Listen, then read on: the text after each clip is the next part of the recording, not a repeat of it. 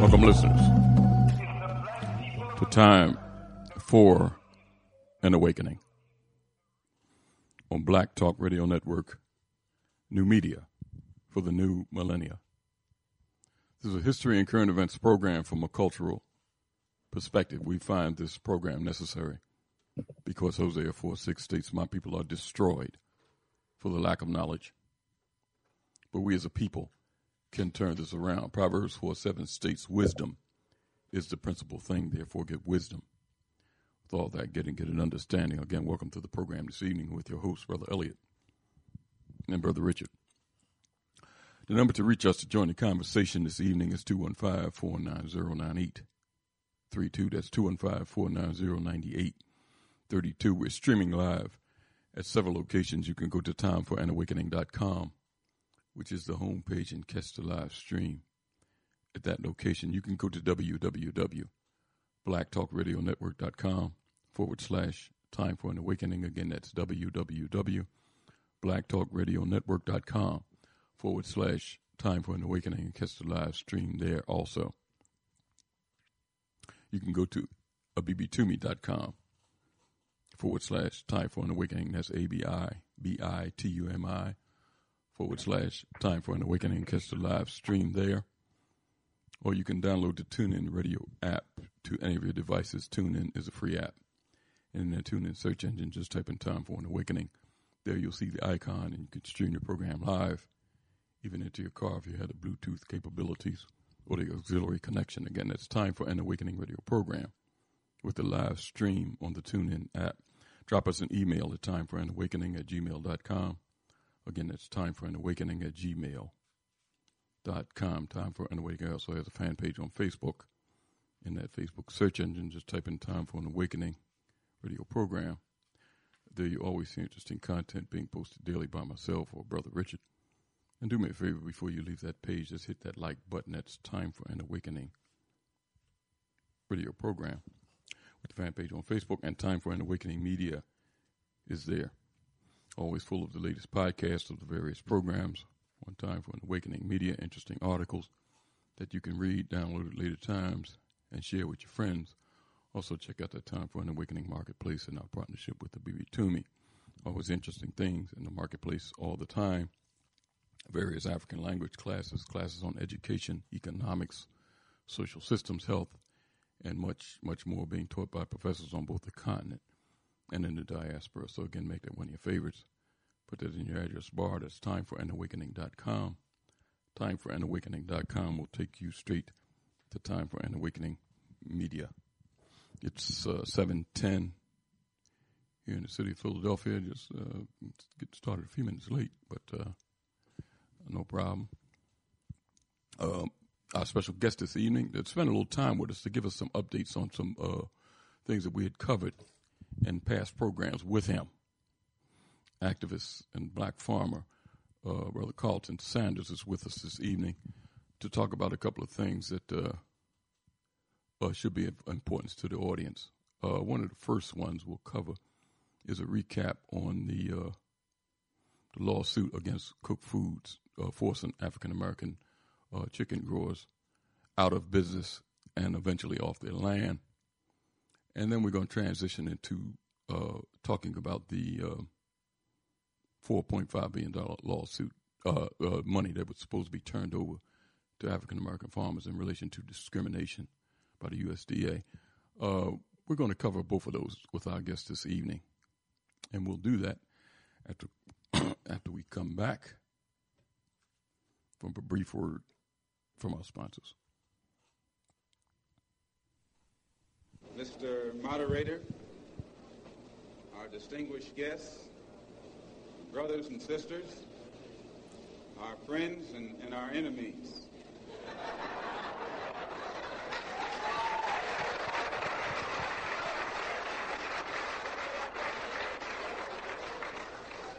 Everybody is here.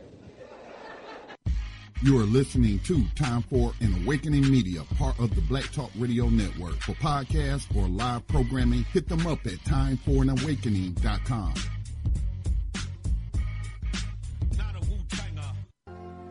Insurance Incorporated, an African American owned and operated insurance agency and business for over 20 years, located at 231 Southeastern Road in Glenside, PA, with other offices in Germantown and West Philadelphia. Call now for commercial insurance quotes, homeowners insurance quotes, automobile insurance quotes, notary and tax services, representing over 15 major A-rated insurance companies, offering a discount on all notary services when you call in for a free quote. Call this number 2 215-885-2444. That number is 215-885-2444. 215-885-2444. All Insurance Incorporated.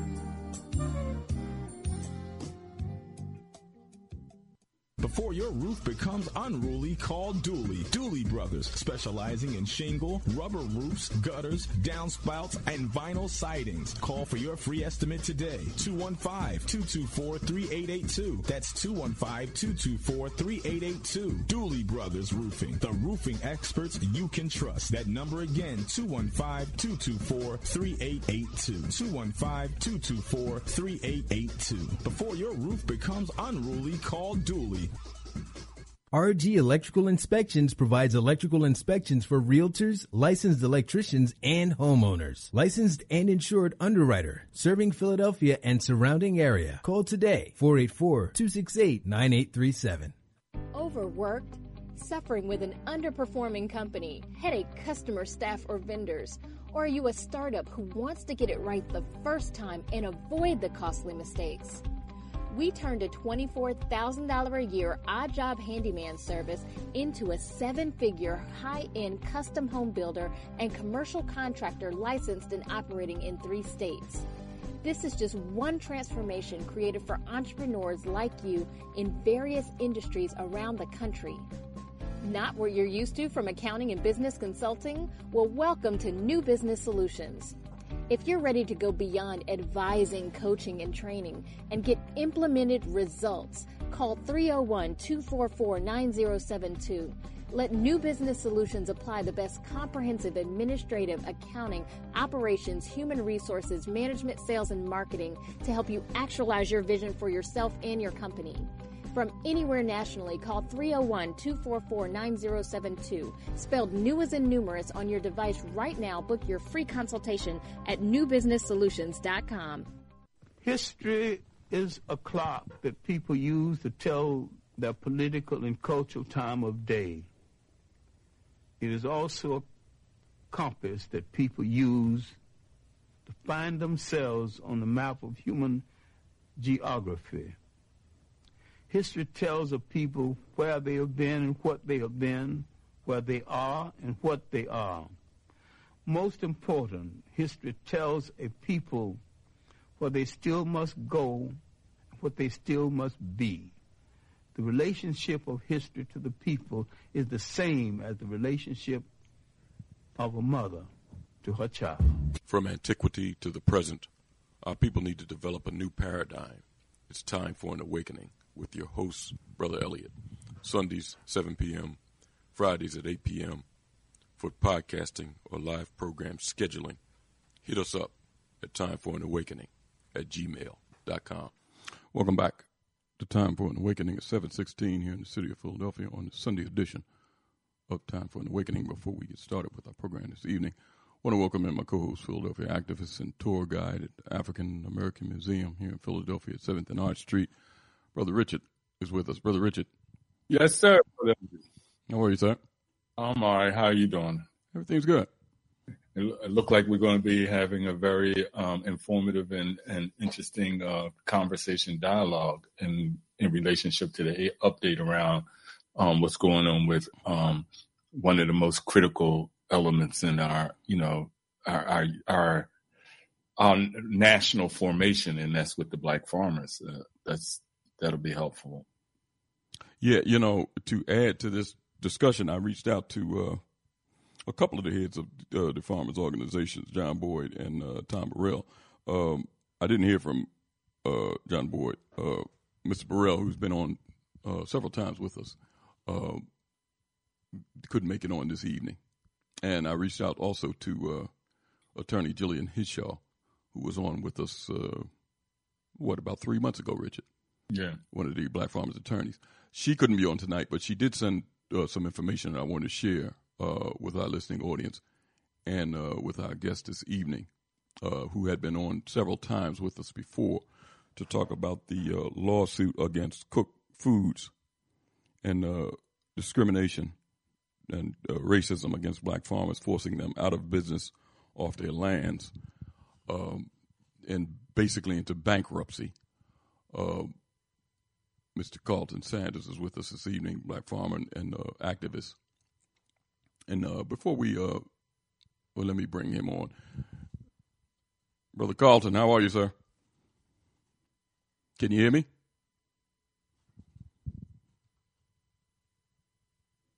Can you hear me? I got you loud and clear. Okay, you can. Oh, good. I just want to make sure. All right, you're there. Yes, sir. Good. I'm ready to go. Uh, listen, before we um, before we get started with an update on what has been going on with uh, with some of the farmers, we're going to tackle this two ways.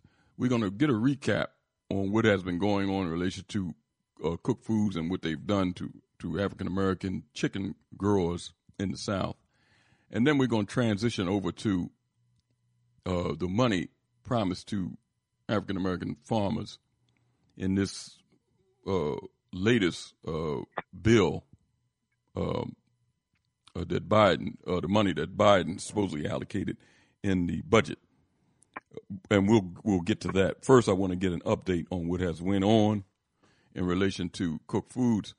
Before I, I turn it over to you, uh, uh Brother Sanders, let me read this uh, uh, for immediate release from the Department of Justice. And this was back in Thursday, July the 29th of this year. Let me read this, and then uh, I'll turn things right over to you. It says uh, for immediate release, four executives uh, charged with price fixing in an ongoing investigation into the chicken industry. A federal grand jury in Denver, Colorado, uh, returned an indictment yesterday charging Koch Foods headquartered in Park Ridge, Illinois, for participating in a nationwide conspiracy uh, to uh, price fix and rig bids for chicken broilers, uh, chicken uh, products. Separately, a federal grand jury in Denver returned an indictment charging four executives for their roles in the same conspiracy. According to court documents, the four charged former Pilgrim's Pride executive Jason McGuire, a former executive vice president of sales and Prepared Foods, Timothy Stiller, a former general manager of Fresh Food Service and Small Bird, a debone, Wesley Tucker, a former national account sale executive, Justin Gay, a former director of Fresh Food Service Sales. The indictment alleges that the defendants and co conspirators conspired to suppress and eliminate competition for sales in chicken products. Uh, which are chickens raised for human consumption and sold to grocers and restaurants. Uh, Koch's senior vice president uh, is among 10 individuals indicted in October 2020 for their roles in the conspiracy. On May 19th, a federal grand jury returned an indictment against Claxton Poultries for its role in the same conspiracy, which today's indictment supersedes. Pilgrim's Pride, a major chicken grower, uh, based in Greeley, Colorado, pleaded guilty and was sentenced in February of 2021 to pay criminal fines of 100, $107 million for its role in conspiracy. The long running conspiracy began as early as uh, 2012 and lasted to 2019. This is a statement from the Department of Justice. As today's charges show, the, the division remains committed to upholding both individual and companies accountable if they choose profits over following the law, says uh, Assistant Attorney General Richard A. Powers of the Justice Antitrust Division. Our investigation into criminal price fixing uh, of chickens continues and will not stop until we ensure that wrongdoers are held accountable and uh, is restored to this critical industry. Price fixing, big ridding, bid ridding, bid rigging, I'm sorry, and related activities harm consumers and our system of free market competition, says the Assistant Inspector General for Investigations in the U.S. Department of Commerce uh, Office of Inspector General. We remain committed to working with the Department of Justice and law enforcement partners to aggressively investigate, prosecute for corrupt behavior in order to protect the integrity of our nation's commerce. Now, the reason I read that, Mr. Sanders, is because uh, they went after these companies, including Koch Foods, Pilgrim's Pride, which are some of the largest, which are the largest chicken producers in this country. But the lawsuit of racism against black farmers and growers seems to be lingering on the vine. T- talk about what has happened in relation to the uh, lawsuit against these same companies uh, uh, in dealing with our farmers. Well, as a matter of fact, uh, you left out a couple, and probably more than that. Uh, Perdue, ConAgra is some of the main ones that were left out. Uh, Peco and Tyson as well. They uh, was indicted as well. Uh, but the thing is, uh, they all doing the same thing. Every chicken company operates the same way, and they they got this system called a tournament system, and that's how you get paid. you get your weight uh, your feed conversion. It's called a settlement. Once you get your settlement, um, that's when they go to work. It's just like a corrupt teacher or a teacher that don't like you. She can change your A to an F. Uh, that's how they do that. And they take money. Uh, thank God for people like you guys. Uh, and me, my going to DC uh, several times. Uh, that put this word out there because otherwise I wouldn't have been able to do that in fear of retaliation because uh, these guys are just like a syndicate. I'm going to just take a rough guess. They probably make four or five million per week. Uh, they, Koch Food is building a state of the art uh, facility down in Florida. Uh, I think it was 37 trillion. They're going to pay cash for it, and it's not even going to scratch it. Uh, they're going to come back and come to Morton, Mississippi, and do the same thing. Uh, they're making money by the bales, and what they pay you is so little you can hardly afford a bologna sandwich. So I had that figured and refigured by the USDA the regional manager and the North District manager. And what he did, uh, he deals with in scales and weights. And they got my uh, truck weights and numbers and that's how they determined that the price fixing was taking place. This is not a joke. This is the truth. They went back and refigured it. Uh, he uh, he was trained by the USDA how to figure weights, and he specialized in those weights. And that's how I knew that he knew what he was talking about. The most they took out of one of my paychecks was nineteen hundred dollars. The least they took out was eleven hundred. So all the years I've been working for them, I've been working for half price, so to speak.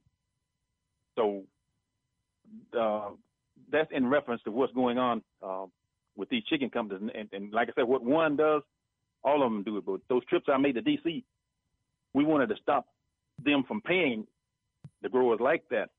It won't help me, but it'll help somebody because they put me out of business. Uh, so they're trying to figure out a way to, to stop them from cheating and, and taken from the farmer. So they're getting over, and, and, and not only the poultry farmers are doing that, but cattle farmers have started doing it, and hog farmers as well, and turkey farmers. So farmers don't stand a chance now. It, uh, you know, we don't have any help, and if somebody don't help us, uh, I, I, it's going to be a terrible situation for cattle farmers, pig farmers, and turkey farmers, and farmers in general. They they're they're, they're uh, taking weights and stealing from you, and uh, you know that's just right in front of you. And ain't nothing you can do about it because if if you say anything, they're gonna say you a troublemaker.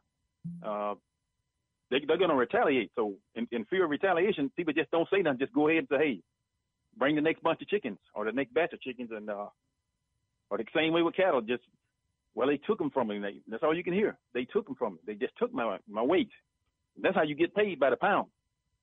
So that's it. The uh, now in, in relation to uh, the men getting together and filing suit about the script because the law, you know, when you lost the poultry business, that entailed you, or basically went hand in hand with your land. You lost your land and everything, and several of farmers was in the same situation. Uh, and, and, I know that uh, uh, Mr. Ingram and others joined in with you, but some of the other farmers, uh, did they express to you why they didn't want to fight in reference to this? Because just like you just stated, you've already lost your land, but you're doing this to help other men that might fall into this same situation. Did any of the other men express why they didn't want to fight along with you? They they was afraid and fear of retaliation. Uh, I have three other brothers. Uh, they're they're growing. They was growing for uh, Peco Foods out of Tuscaloosa, Alabama, and they instructed them to stay away from me. Said I was a troublemaker, and uh, said if you want to continue to do good, uh, stay away from your brother. Now, how you gonna tell somebody to stay away from their brother, and we brothers? But they didn't want, uh, you know, them talking to me and vice versa. But uh, you know, so now they have paid them out of their contracts, and you know they got the same thing going. So, like I said, you know, you just can't hardly find people to stand up to those guys. They're so big and so huge. Now, when, and uh, now let, let, let me get when you say fear of retaliation, uh, you're not just talking about maybe they would lose their land or lose their business. Well, that's the main two points right there: their land and their business. But uh, there have been cases where they uh, went further, and that's all I'm gonna say about that. But uh, those are the main two items: uh, losing your home and your your farm, and no one wants to lose none of those items.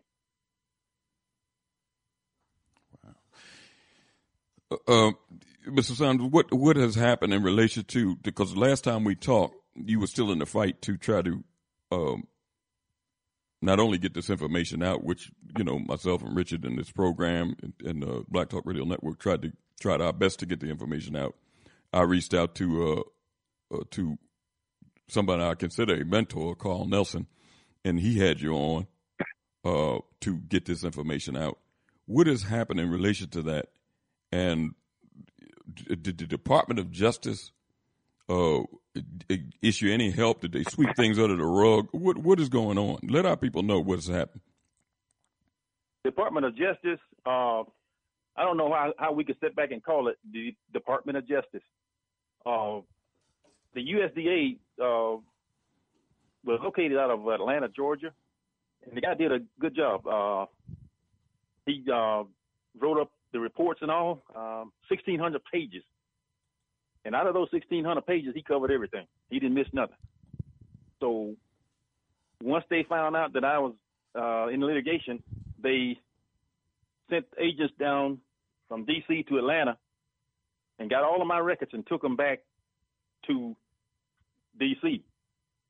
And they was locked and sealed down while President Trump was in office. Uh, and Koch was of telling me and my attorneys that we didn't have a case, and, and they were telling the judge to throw out everything. And so they went on along with that until uh, President Biden got elected. And once he got elected, uh, a lady named Amanda Hitt out of D.C.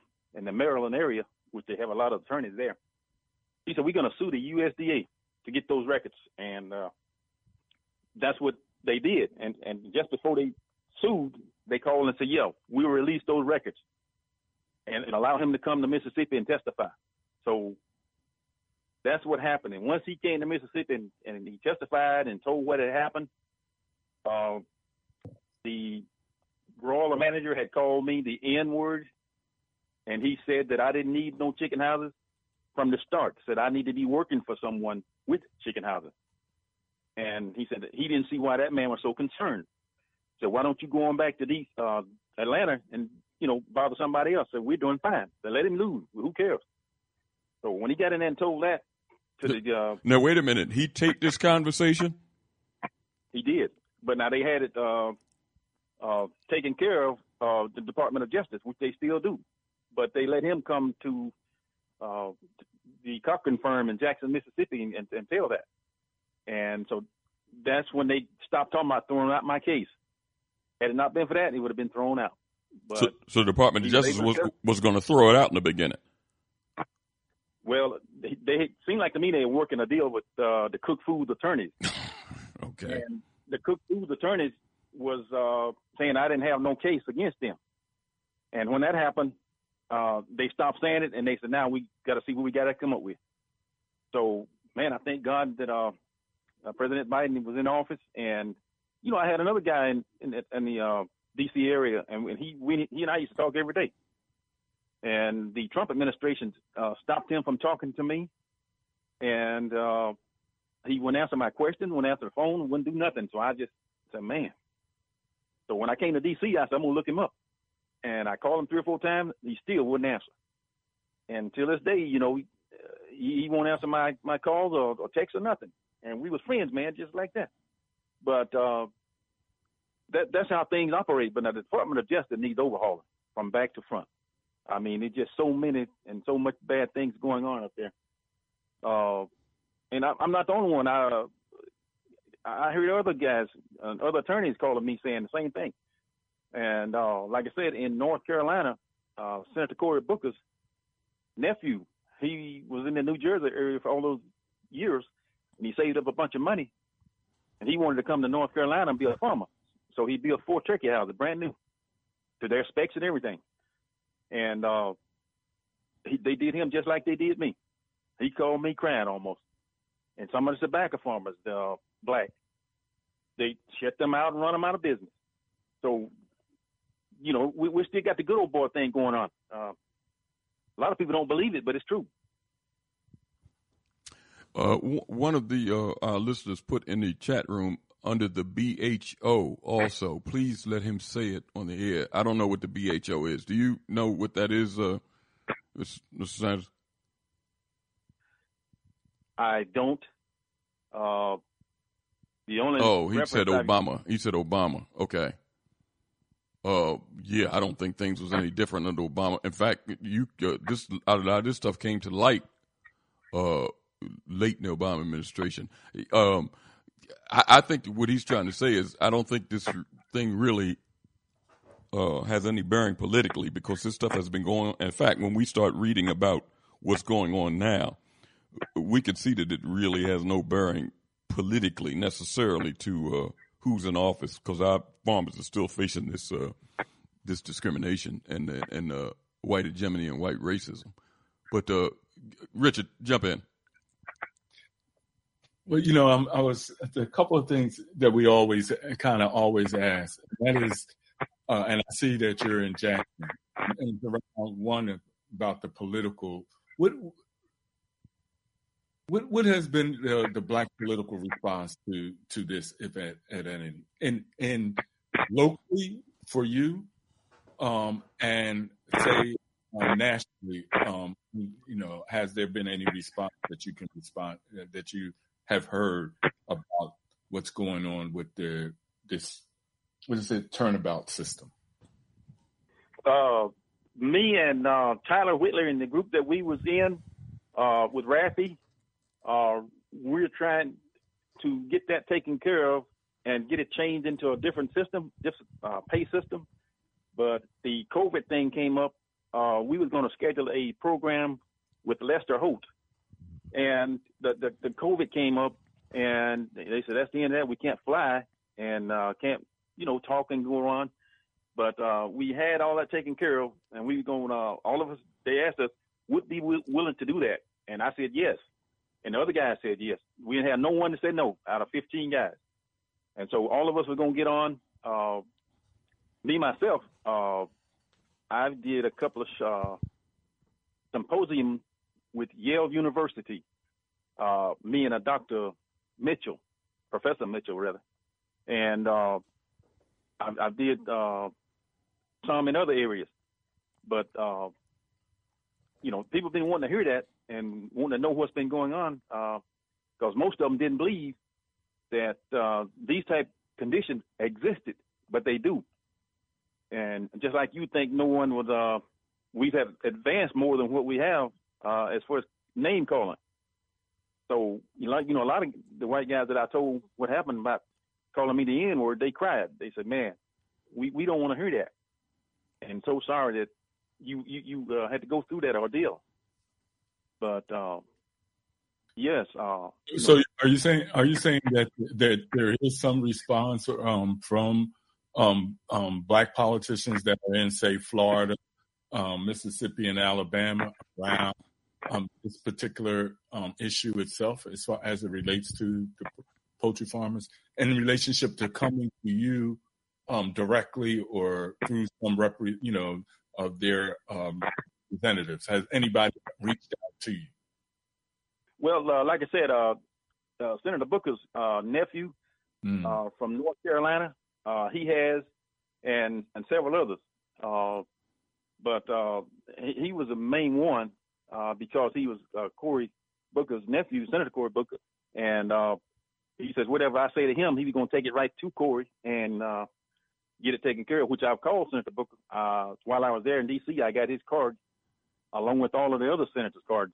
I might add Senator from Alabama, Doug Jones. He was so nice and kind. And you know, I hate he didn't get elected back, but uh, you know, he was a, uh, a super guy, and he said he wasn't going to sit back and allow that to happen. And it is happening in Alabama as well, because all I can hear now is in Birmingham, uh, this and that and others. Uh, but it's happening in Alabama as well. So Mississippi is not the only one. Uh, uh, it just happened to be that Mississippi had the most black farmers that it was happening to. And, and that was the, the other other um, and and I'm I'm trying to stay you know like um, you and Elliot said we we've been um, you know to the best of our ability trying to communicate um, about this and I'm just um, wondering trying to wonder how um, has been the response um, and and even though um, Cory Booker um, relations was aware of it, in, intimately aware. It seems like no one from Cory Booker's office has, if I'm not mistaken, really reached out to you. The other thought came to me in relationship to something. What is the uh, what's the response from white farmers in relationship to uh, the question I'm having is does this affect them the same way that is affecting the black farmers, black poultry farmers, or or not? Yes, sir, it does. But uh, you know, they go a extra mile for their their color. They don't uh, cut them off and shut them down as quickly. They started out with me and John Ingham and those guys, and Wesley Odom and uh, my brother. Uh, and once they got us, they got it weeded out because when that, you know, you can count the black farmers that uh, borrows all this money from the start because you know you're not gonna have no twenty or thirty black farmers to get this kind of money because we're talking seven hundred thousand dollars to to a million, and uh, they, they don't loan that kind of money to a black guy. A white guy can get it just a pop of a whip, you know, but uh, there's difference. I went to a bank down in South Mississippi, and one of my white friends that recommended, he said, "You go down there, you get anything you want." And so I, I called them people on the phone. And when I got down there, they said, We're looking for Mr. Sanders. I said, I am Mr. Sanders.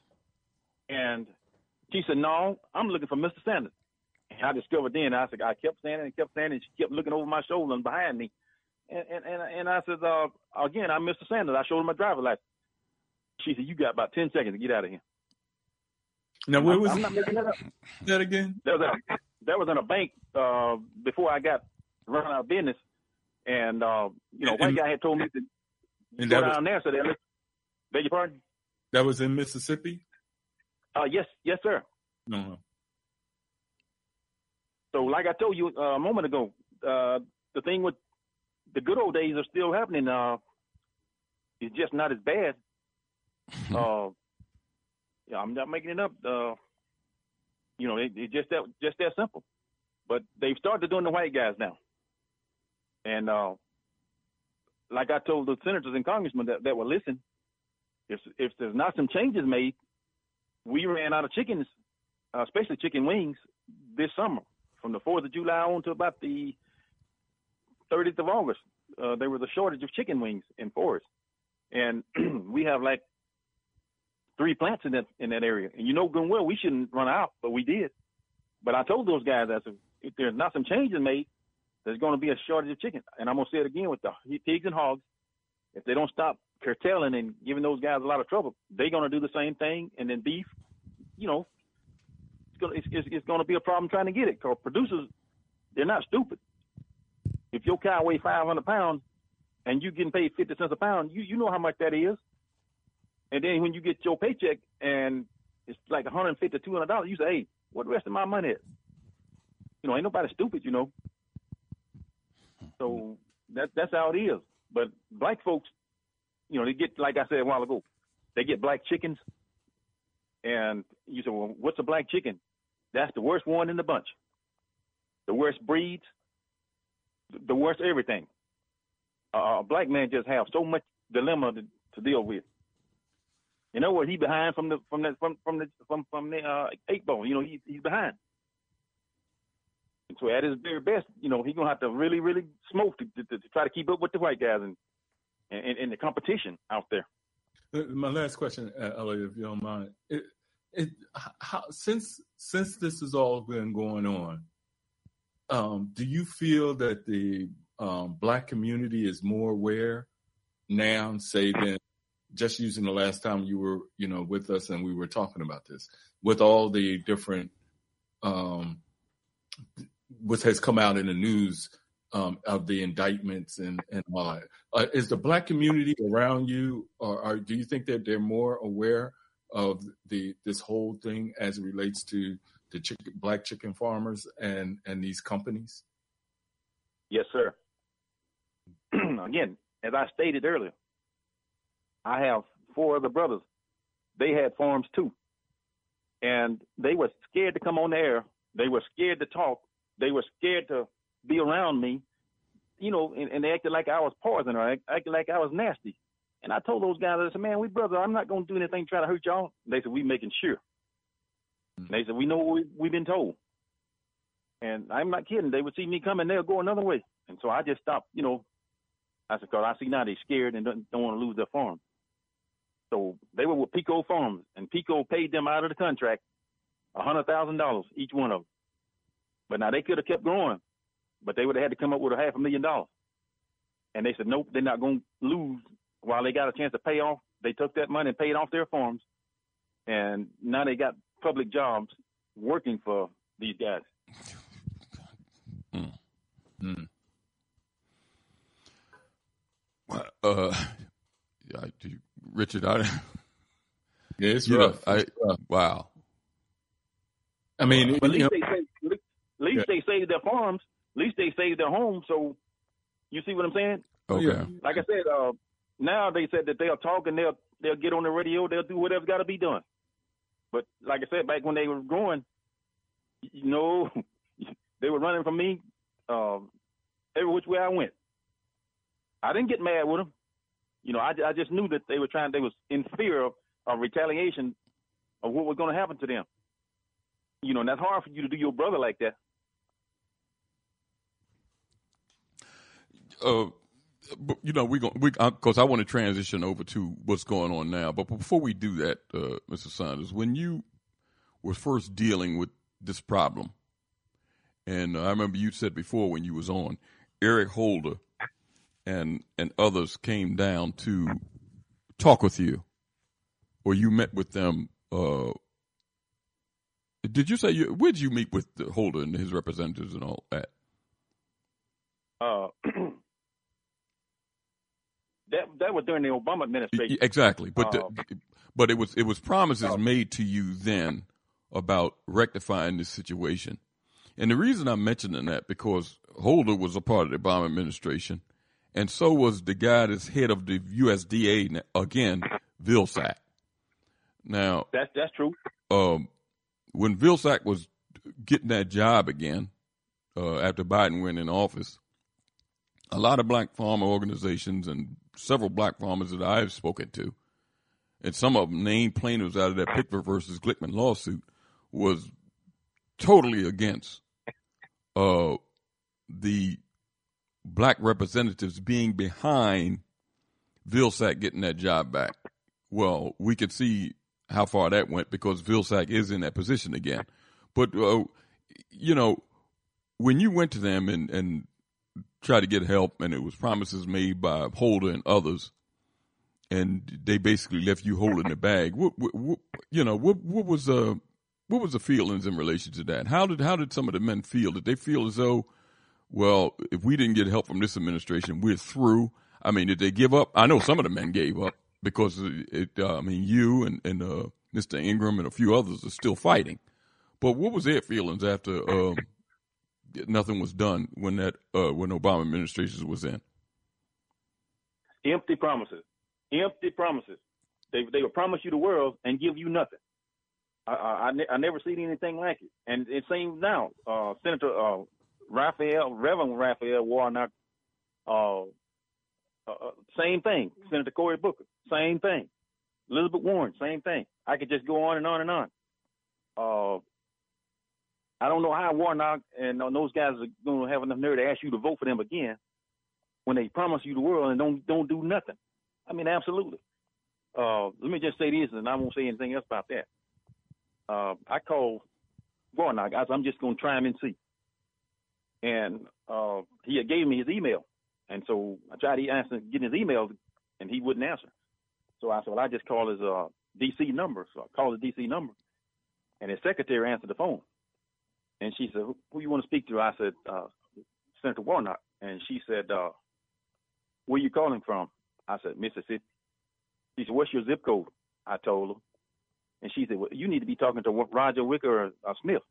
I said, ma'am, I need help. I don't need nobody to hurt me. Good God. I said, I may be from Mississippi, but I ain't stupid. And she got real quiet and she said, just a moment. but I told her, I said, I don't want nobody to hurt me. I said, if I wanted somebody that won't hurt me, I'd get Wicker and uh, Hyde Smith. So that that was that. So, like I said, I'm about done had enough of uh, being lied to. You um, let let me before I get the and we'll expand the discussion in relation to this uh, four point five billion dollars. Let me read uh, uh, this from this published report that was in uh, Fortune uh, uh, magazine. it says for more than a century, the USDA discriminatory policies have been a fact of life for black farmers but they first came to national attention in 1997 after Timothy Pigford and 400 black farmers filed a class action lawsuit against the agency. Uh, the suit was known as Pigford versus Glickman and charged the USA with the USDA with discrimination against black farmers when distributing loans and also with failing to investigate complaints regarding this widespread bias. The government ultimately settled compensation for, for more than 16,200 black farmers.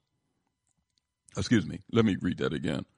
The government ultimately settled compensating more than 16,200 black farmers victimized by these racist practices.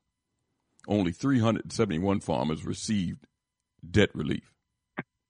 In 2010, the agency announced a second Pigford settlement of 1.25 billion which compensated additional farmers who had missed the original filing deadline.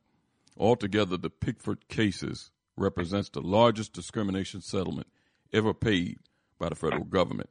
Now, when that was done, uh, Richard, I, am I'm, I'm not even going to include uh, Mr. Saunders in this because he knows from personal experience.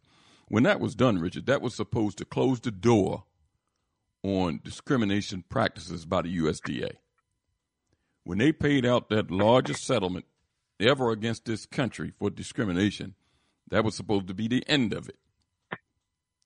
But we see that it wasn't. And anybody with any sense knows the system we live under that it's not.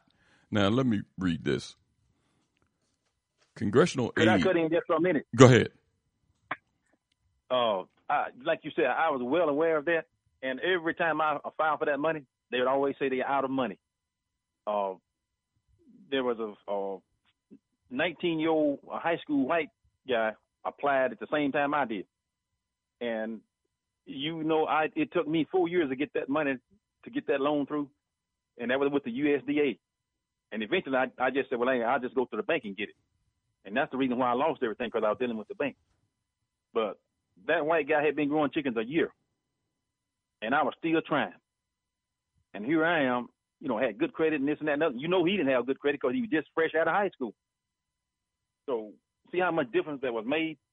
But in reference to all that, every time that Pigford and all those guys came out with a settlement, I would apply for it, but everybody else would get the money, and I didn't get nothing. Never have. Never will. Don't look like. Well, listen, you wasn't alone, uh, uh, uh Mr. Saunders, because I knew several farmers firsthand, and, and several of the named plaintiffs from that Pigford versus Glickman that says that it was really about uh, the debt relief as far as they was concerned. It wasn't about the fifty thousand dollars that a few farmers got. They said fifty thousand dollars don't even buy a tractor. It was about the debt well, relief that that the USA, the USDA was behind, forcing these guys off the land and things of that nature. But uh, uh, let me. Uh, well, like I said, uh, go ahead. Like I said, I, I didn't get anything. Uh, if I would have got twenty thousand, would have been a help, or ten thousand.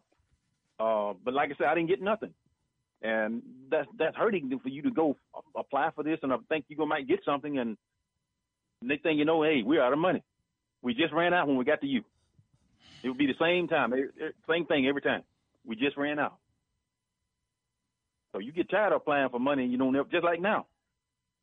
Uh, they told me that I would be in the first uh, 25% of, of, of the black guys that are, uh, you know, be getting money and like I said, I've been calling, calling, calling. I, ain't, I haven't received anything yet.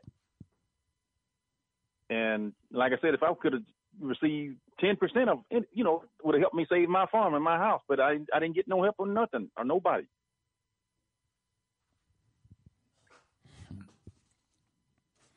Uh, before we go to break, I, I want to uh, read the rest of this portion here. Um, we're going to transition into the second portion of our program and uh, open it up to some calls if they choose to ask questions to uh, to our guests. Um, I'm gonna finish up this this uh, this uh, published report.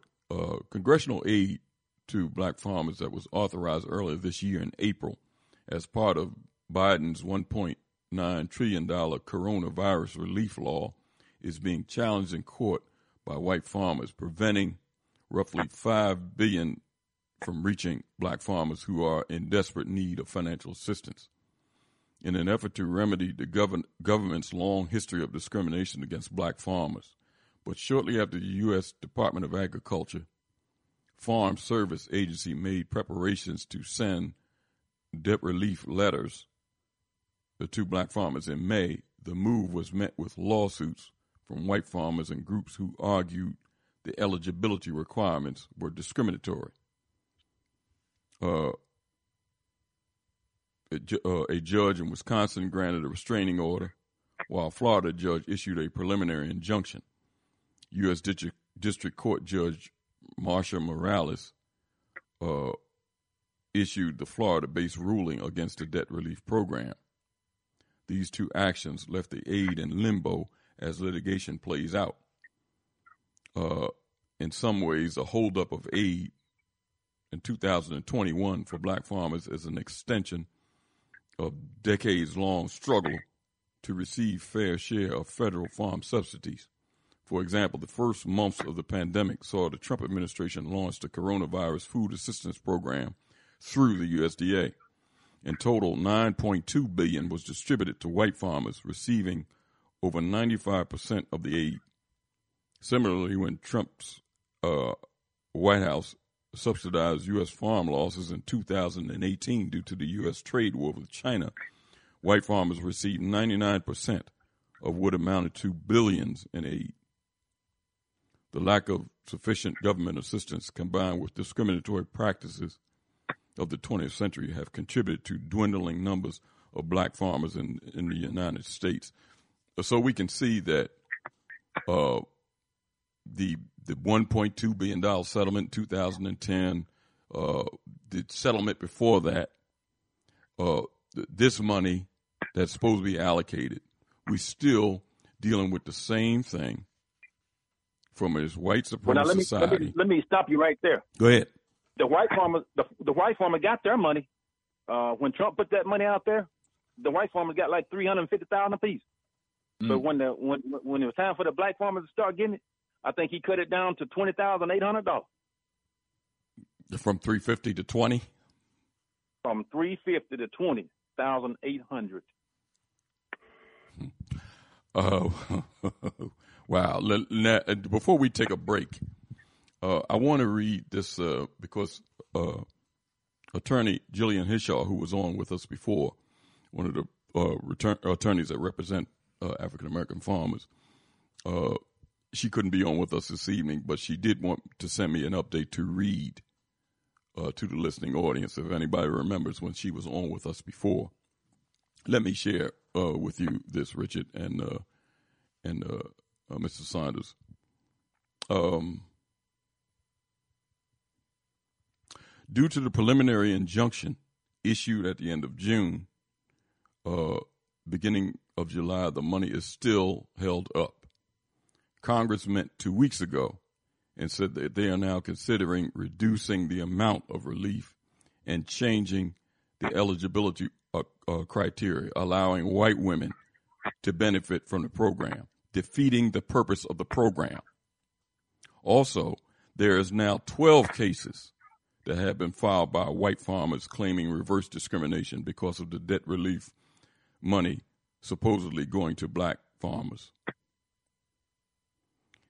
The Biden uh, DOJ also did not file an appeal in response to the initial cases filed in the spring that led to the injunction, which again are holding up the money. The Department of Justice had 60 days to respond and did do and did not do anything. Hope this helps. Uh, due to the uh, turnaround tonight, I'm not available to be on. Thanks, Attorney Jillian Hishaw. But uh, I know you heard that. Let me uh, uh, reiterate two points in this letter. I mean, in the, in the information that she sent. That since then, because uh, Richard and uh, uh, Mr. Saunders, we were familiar with the two lawsuits that was blocking the money. Attorney Hishaw says that also there are now 12 cases that have been filed by white farmers claiming reverse discrimination because of debt relief money going to black farmers only. And she said the Biden uh, Department of Justice also did not uh, file an appeal in response to the initial cases. They had 60 days to do it and did nothing. That's what she said. See, that's why I'm saying, uh, you know, you got uh, two so-called uh, plantation masters. One is a little nicer than the other, but they're still plantation masters. Now, this Biden administration had, uh, according to Attorney Hishaw, has 60 days to file an appeal based on those white farmers that blocked that money and they did nothing. So it says here that Congress is meeting, uh, did meet two weeks ago, which again, our representatives that supposed to represent black folks told us nothing. Now, this is what she says Congress met two weeks ago, and they are now considering reducing the amount of relief changing the eligibility to allow white women to benefit from the program, defeating the purpose of the program. You hear that, Richard? Yeah. This is what your representatives are doing. So when Mr. Sanders tries to reach out to these people, whether it's Warnock, Booker, and they give him the run around and, and to tell him to contact other people, when some of them went in office claiming that they was going to do something about this, we see what's going on. It's important to me to point out the contradictions because these people are not helping. They are a hindrance. Before we take a break, Mr. Sanders, do you have anything to say in reference to what the attorney, uh, the message that she sent? Well, just like you said, uh, I had a lot of faith and, and trust in Senator Cory Booker, uh, along with Reverend Warnock, because you know he's a reverend as well. Uh, but he hasn't done nothing. Senator Booker, he has made promises that sound good, but uh, nothing. Uh, good God. He, he said he told me himself that he had an agricultural uh, uh, team, and he's going to put his team on that ordeal with the money, and he hasn't did nothing. Now wait a minute, you met with him? No, no, I talked with him on the phone. Okay. And he said he, was going to put his agricultural team on that problem. Because I told him I'm tired of messing around. I'm tired of being used. And I said I'm hurt, and I lost everything. And I said well, you don't want to mess with a guy when he done lost everything. I said hey, that's not good. So I told him I said don't come up here with no empty promises. Let's get this thing taken care of. He assured me that he was going to get results, but no calls, no nothing. And, and when I called, the line is busy or something. And, and like I said, it, it, it don't look good. Uh, uh, Senator Warnock got Herschel Walker running against him, so he gonna be uh, a one-year term guy. Herschel Walker gonna beat him because he got No, a lot no. of white people. Oh, go ahead. Say that. Go ahead.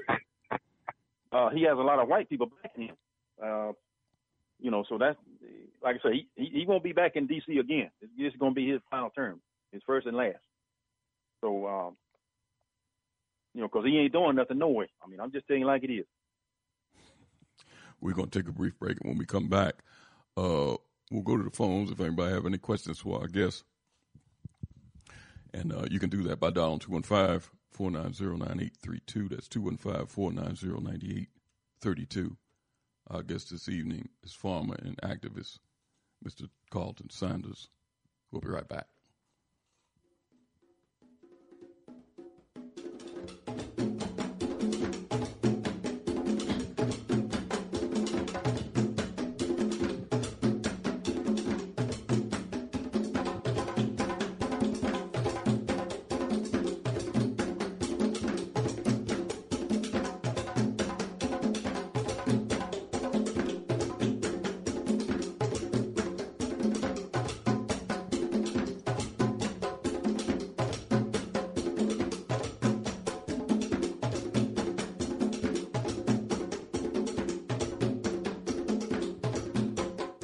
You are listening to Time for an Awakening. Time for an Awakening with host Brother Elliot and Brother Richard on Time for an Awakening Media, part of the Black Talk Radio Network. For podcasting or live program scheduling, hit them up at timeforanawakening at gmail.com.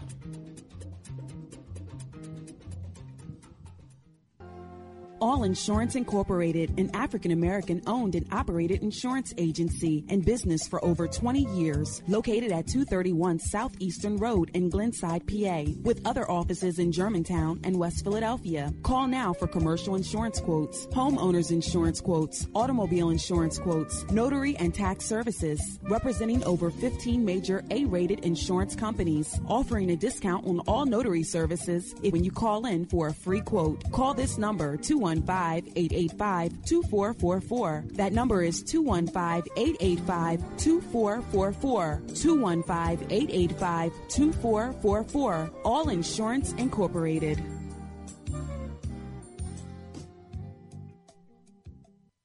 I transformed a $24,000 a year odd job handyman service into a seven figure high end custom home builder and commercial contractor licensed and operating in three states. This is just one of the tangible transformations I've created for entrepreneurs in various industries around the country. If this isn't what you think of when you think of accounting and business consulting, then get ready to take down this invaluable information. Are you an entrepreneur suffering with a stagnating company? Have headache customer staff or vendors? Are you rebounding from a loss and need help achieving your unrealized potential? Or are you a startup who wants to get it right the first time and avoid the costly mistakes? Hi, my name is Nataki Kamban. If you're ready to go beyond advising and coaching and get results, then call 301 244 9072. Let New Business Solutions recommend and implement the best comprehensive sales, administrative, human resources, accounting, and operations to help you grow into your vision for yourself and your company. Again, from anywhere nationally, call 301-244-9072 or pull us up on your device right now and book your free consultation at www.newbusinesssolutions.com. And just mention you heard this special announcement on Time for an Awakening. RG Electrical Inspections provides electrical inspections for realtors, licensed electricians, and homeowners. Licensed and insured underwriter, serving Philadelphia and surrounding area. Call today, 484-268-9837.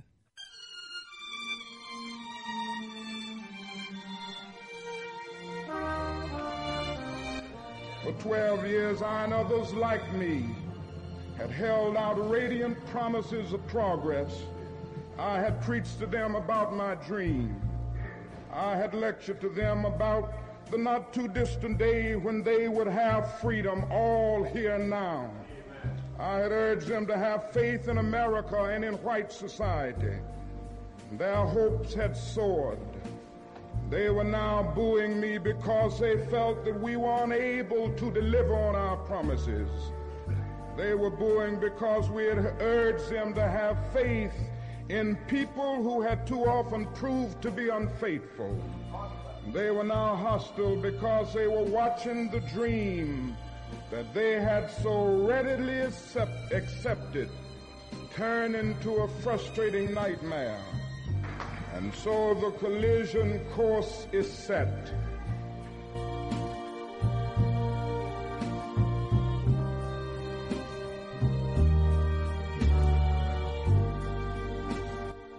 The desegregation decisions and other type of legislation and Supreme Court decisions depends upon changing the white man's mind. The Honorable Elijah Muhammad teaches uh, us that our own mind has to be changed. We have to change our uh, mind about ourselves. In what way? Well, so he uh, teaches us the importance of moral reformation, uh, a knowledge of self. And um, for instance, the average so-called Negro, he doesn't think that he can uh, go into business and provide jobs for himself. And because of this, he thinks that he can only get a job from the white man, or he can only get clothes from the white man, or he can only get food from the white man. And we who follow the Honorable Elijah Muhammad are taught that uh, the same thing that the white man has done for himself and his kind uh, if our people could uh, be uh, if they could if we could be cured of our slave mentality that was uh, indoctrinated into us during slavery, we would realize that just as the white man can do these things for himself and his kind, we can get together in unity and harmony and do the same thing for ourselves and our kind.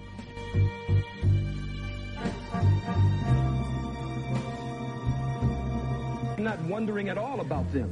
I'm concerned with the suffering and the pain of the masses of black people. No one wants to pay reparations.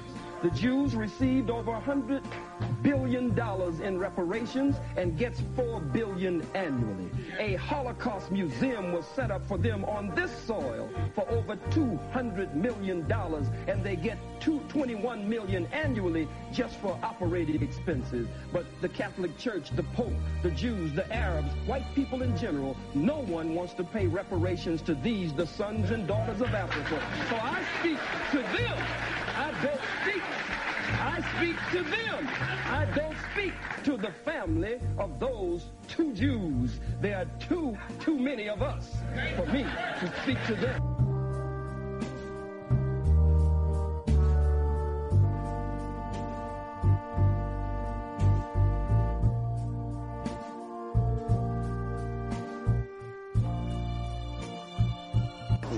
And one of the reasons why I'm always happy to come to this organization because you're the only one, you're the only black organization, again, that understands to put race first.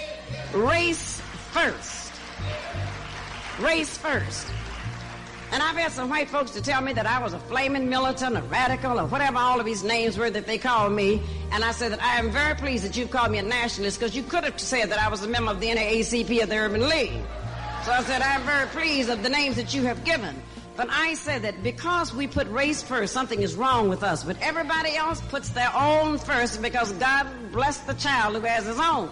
And so I think that race first is very important. And though we meet in a different venue, we're not at the slave theater, we're not at the church, we're now at the Masonic temple, it really does not matter where we are physically. It matters where we are in our minds and wherever we meet, as long as we know that we're Africans and as long as we know that we're black people living here in America, we know exactly who we are. You notice you can put an Uncle Tom in any venue in the White House, you can even put him in his, he's gonna still be a Tom. You can put them anywhere you want. Well, it's the same thing with us who are strong people. Wherever we are, we're going to be the people that we need to be.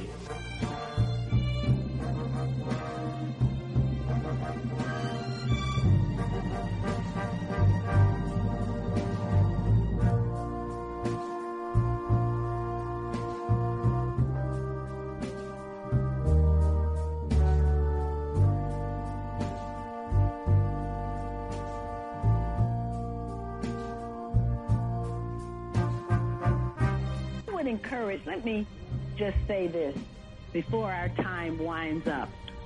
And that is, I want the people in the audience to go back and look at the video clip from Roots.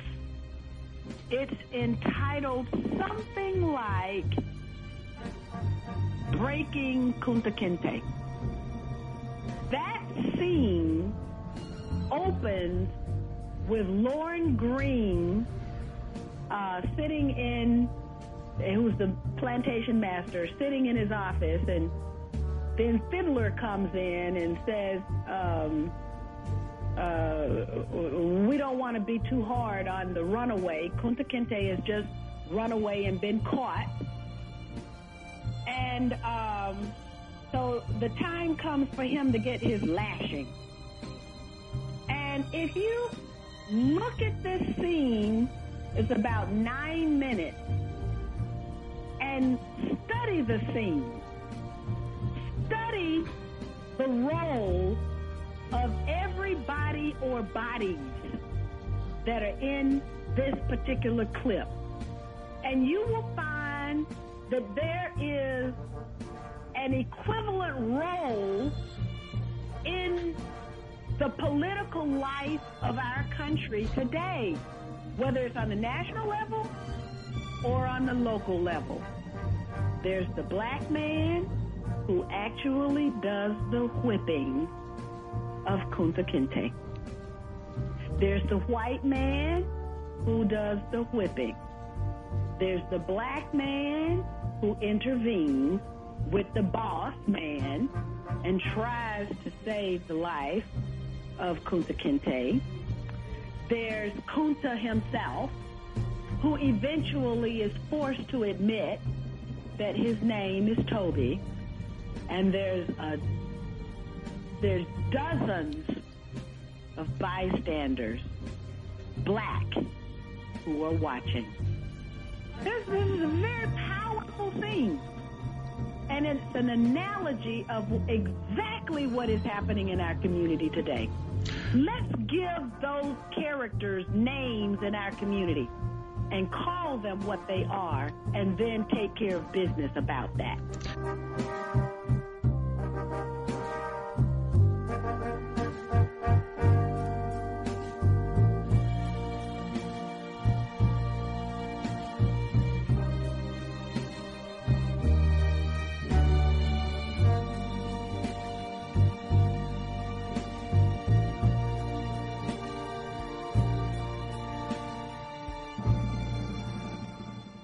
Welcome back to Time for an Awakening. It's 816 here on the Sunday edition of Time for an Awakening. Our guest this evening, and you can get involved in the conversation with him while he's here, is uh, activist and black farmer Carlton Sanders. Uh, Mr. Sanders was on the program before on several occasions. Give us an update on what has been going on in relation to the lawsuit against Koch Foods. Uh, farmers being forced out of the chicken growing industry and forced off their land. Some of them lost their farms and everything else. And also, we're dealing with the uh, 4.5 or cl- close to $5 billion uh, money that's been tied up in lawsuits that was supposed to be issued to African American farmers for debt relief and past discrimination by USDA. This seems to go on every 10 years, a couple of years. They're, they're paying for discrimination and then it, and then it keeps on. So uh, uh, we'll uh, get uh, folks involved in the conversation if they choose to talk to our guests. Let's go to 404. 404. Hey, peace and blessings, Elliot, Richard, and, and uh, Mr. Sanders. Hope you can hear me, man. That's not my. Uh, I don't have no interference. That's not on my line. Hey. Go ahead. Uh huh. Hey, hey, they they probably they, they, they probably jamming the call, man. These devils. But uh, number one, that's the Koch brothers, man. They, they that's the Koch brothers, them, them devils. Okay, to Mr. Sanders, I knew uh, Wal- Warnock was foul, man. Because when I talked to him uh, ten years ago by Troy Davis, okay, and, uh, my my question is, the only person gonna save us is us. Uh, uh, did you talk to Bennie Thompson? He, he y'all uh, congressman of Mississippi. Okay, before you answer that, can't your farmers all start a, a consortium? And when we get you, you sell directly to the people, wholesale or retail to the people, and then at, at the time we just go buy no Koch brother food, man. I see they trucks running all up and down the interstate. And uh, we got a lot of interference. Man. Yeah, uh, w- wait a minute. Hold on a second. Hold, hold on a second, because you asked a question. I think that's uh, Mr. Sanders' line. Mr. Sanders, I think you might have your speaker up in the background. No, no, I, everything's quiet. Okay. All right. Did you hear his question? Uh, I think he had had a question about Thompson. I did. Okay. Uh, and I okay, think. Bennett, Bennett, Go ahead. Bennie Thompson is uh he's not in my district. It's uh the uh the the white gentleman, but Jim Benny is he got the North District. But uh I had said the next time I come to DC, I was going to make it personal to, to see Bennie Thompson. He does a good job and uh he reaches out and try to help. But uh Bennie's not in my district, unfortunately. But uh that that was my next move, you know, to talk with Bennie Thompson and uh you know that that's how it is. But uh, like I said, Bennie does a good job. Now, I'm let- proud of him. Let me uh, see, uh, see if it, um, brother West, you had another question. Yeah, yeah. What I'm saying is, man, the only person gonna save us is us. So, Kate, the farmers can all get together, start a confederation or something, and sell direct to our people, man. Okay, we got to bypass them. Start selling directly to our folk, man, and we'll we'll we'll buy it. I'm quite sure we'll buy it, and uh, and then we'll boycott them damn Koch brothers, man. They filed. That's the Koch brothers, not no Koch. They the Koch brothers that ran that Al- that uh that uh Alan uh what you call that Alex Alex stuff. Them the Koch brothers, man. They tie them up, man. That's why this country is burning on one side and flooding on the other side, and uh. Damn this government, man. It's shut down anyway, my brother. Just stay strong and y'all come together, man, and start selling uh, uh to the people, directly to the people, man. That's how you do it. Thanks for your contribution, brother. Yeah. Let's go to uh, uh, Apex, North Carolina. Uh, Quasi, can you hear me? Hold on, hold on, hold on, hold on, hold on. Um, uh, ain't on there. Yes, your line is open, Quasi. Oh, I, Let's go to Oberlin, Ohio. It's Sean. Sean, question or comment for our guest? No, I'm just listening. I'm just listening. Good. Okay. Let's go to let's go to six seven eight. Six seven eight. Thanks for the call. Six seven eight. Let's put them on hold. Let's go to seven one eight New York City. Seven one eight. Seven one eight. Yes. How you doing, brother? Uh, brother Elliot, brother Richard, and Mr. Sanders. This is brother Maurice from New York City. Hey, how are you, sir? I'm Thanks, doing sir. good. I'm doing good. Um, you you know, um, I don't know if the audience knows that me and uh, brother Elliot is, in, is been involved in this fight for black farmers for 20 something years right now, and I can talk to you about cases with Willie Adams down in Georgia, or um, cases dealing a case uh, dealing out there in Kentucky with Harry T. Young. And the thing that I found so frustrating, and it, and it makes me shake with anger as I listen listen to Mr. Sanders. Is you know how silent we are as black people on this particular issue. I'll just tell you this: with the Willie Adams situation down in Georgia, I reached out to black people down there that had money, well-known, rich black people, or whatever, to help us try to save his farm. And these Negroes had the nerve to say to me, uh, "What kind of return are we going to get back on our money?" And I don't need to tell you what the outcome is. The outcome was in terms of what happened with the with the farm that it was in his family coming coming out of uh, being enslaved. So these type of things make me so angry, but I would I I don't give up. I haven't lost hope, and I don't want Mr. Sanders to lose hope. I want these Negroes that are running around and complaining about singing either the Black National Anthem start talking about black people and what we need to be doing for each other.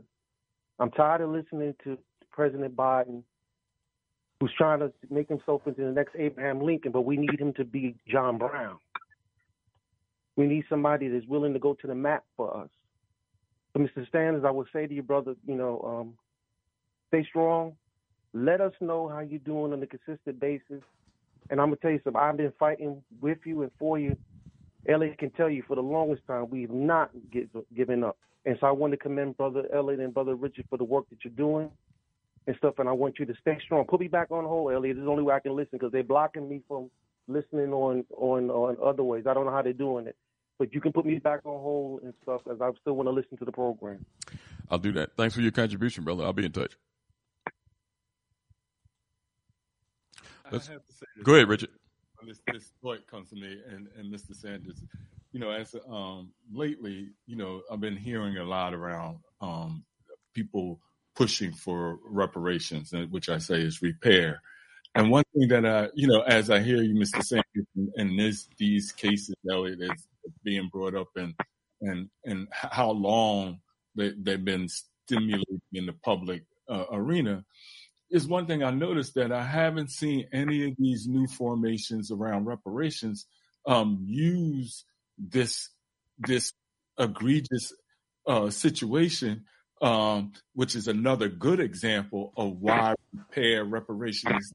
I never hear them using these examples in their um, propaganda, and it just uh, that bothers me. You talking about with the farmers, Richard? Yeah, using the farm Yes, using this situation. I mean, what other way to show that this is? I mean, this is historical. You look at the number of farms we've had and the numbers of farms, and and, and excuse me using the language we, but you know, um, the, the the the number of the farmer, the land that we had, and still here now, um, it's gone beyond being sharecroppers. If I understand what you're saying, Mr. Sanders, but it's not used as an example of why reparations is due. That debt relief is, I mean, it's not reparation. It's really what is really is just based off of this kind of capitalist system. But I hear them, I never hear them using this as an example. What would be the purpose of it? It's a good, it's good public relations and relationship for the black farmers who are going through this. It's a good political organizing tool to be able to educate other black people not only about reparations, but what the condition that this, you know, you're saying the Department of Justice, um, black politicians, even the lack of response within our communities of what is happening to black farmers. And I don't hear it. So I just had to get that out of my mind because I hear so many other things that are being used. And this seems to be another one of those great things that we need to be advocating for um, not just repair, but um, a new form of relationship, the power relationship we have with this government that we don't have. If we can look at this and, and really see what's happening to men and women that are losing their livelihood um, right in front of our face. I had to say that. I apologize. Well, I want to answer that question to that first caller. Uh, he said that we should sell to each other. Uh, we don't have a plant to process these chickens. We don't have a feed mill to feed those chickens. We don't have a hatchery to hatch those chickens out. We don't have no hens to lay those eggs. So therefore, we got to take whatever we get. I mean, that's the bottom line. I mean, we can stick together all we want, but we don't have none of that. All that comes from the white guy, and uh, you know, we got to go along to get along, so to speak. And if you started uh, standing up to them, they're gonna say, "Hey, you know, this guy's no good, and he's a troublemaker. Let's uh, find a way to get rid of him." And they believe me, they will. So it's best keep your mouth shut and just go ahead on and uh, go along to get along. So that's what I wanted to say to that first caller. Well, uh, I'm glad in your case you didn't keep your mouth shut, Mr. Sanders. You was out there and uh, and you're still out there. Um, eh, listen, I,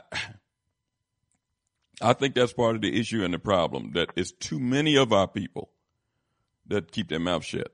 It's too many of them, even on the other Well, levels, even, even on the levels that Richard is talking about, because this should be part of the conversation when our people talk about reparations. It's one or two reasons why it's not. Either our people don't know about what's going on with black farmers, and it's some of it's a segment of our people that are ignorant of what's going on. And when I say ignorant, I'm not talking about stupid ignorant. I'm talking about ignorant without knowledge of it. But then you have other people that know clearly what's going on, and they decide not to talk about it, almost in the vein of what you talked about earlier, Mr. Saunders, because they feel as though they might lose whatever it is that they have.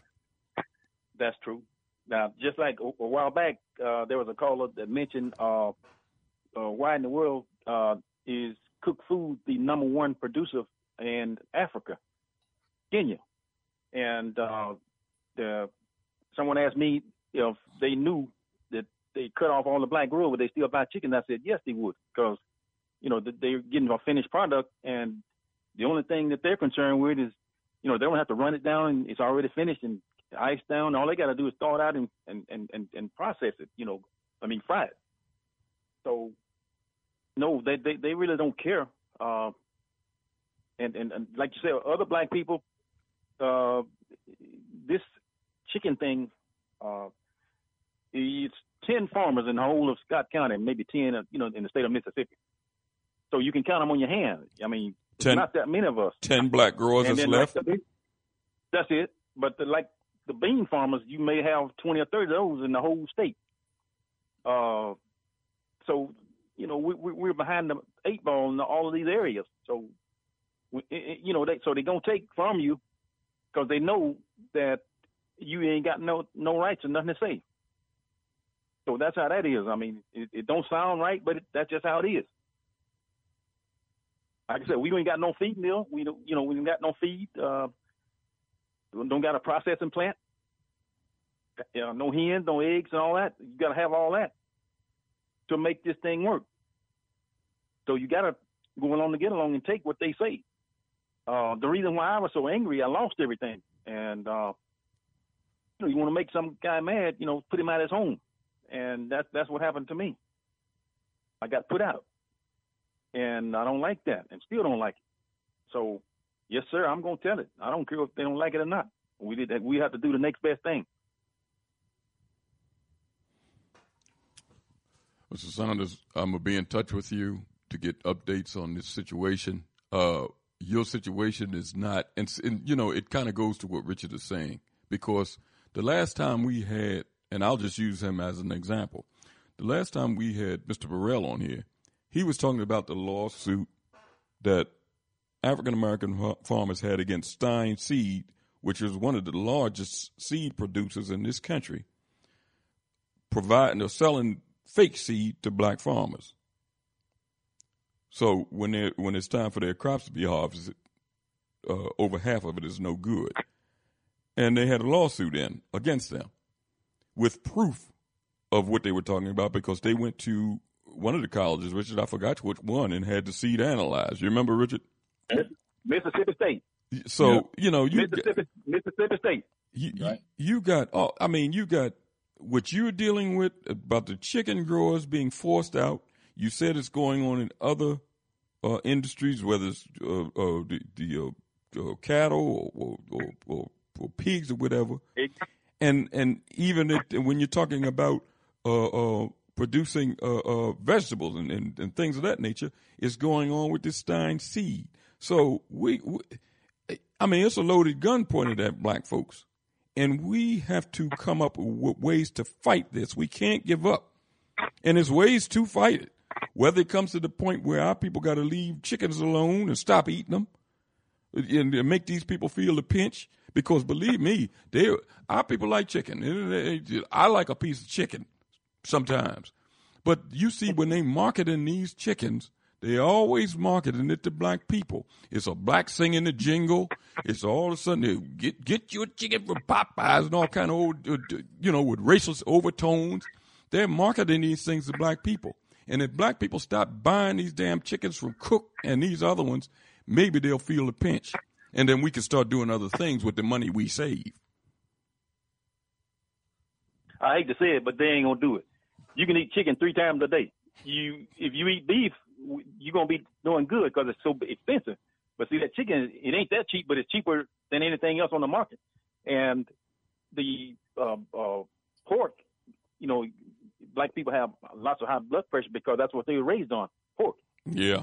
But uh, so you, you you you you ain't no way you can kick that chicken to the curb. Uh, I had chicken today, and tomorrow I'll probably have chicken. so that, that's how I'm serious. And uh, I know what you I you know, know, what you're saying, and I didn't mean to laugh. out there. So, and you know, like I say, you want you want to run your blood pressure, your sugar up, and, and those type things. So, uh, you know, therefore, you you got to deal with something that's going to keep you kind of kicking.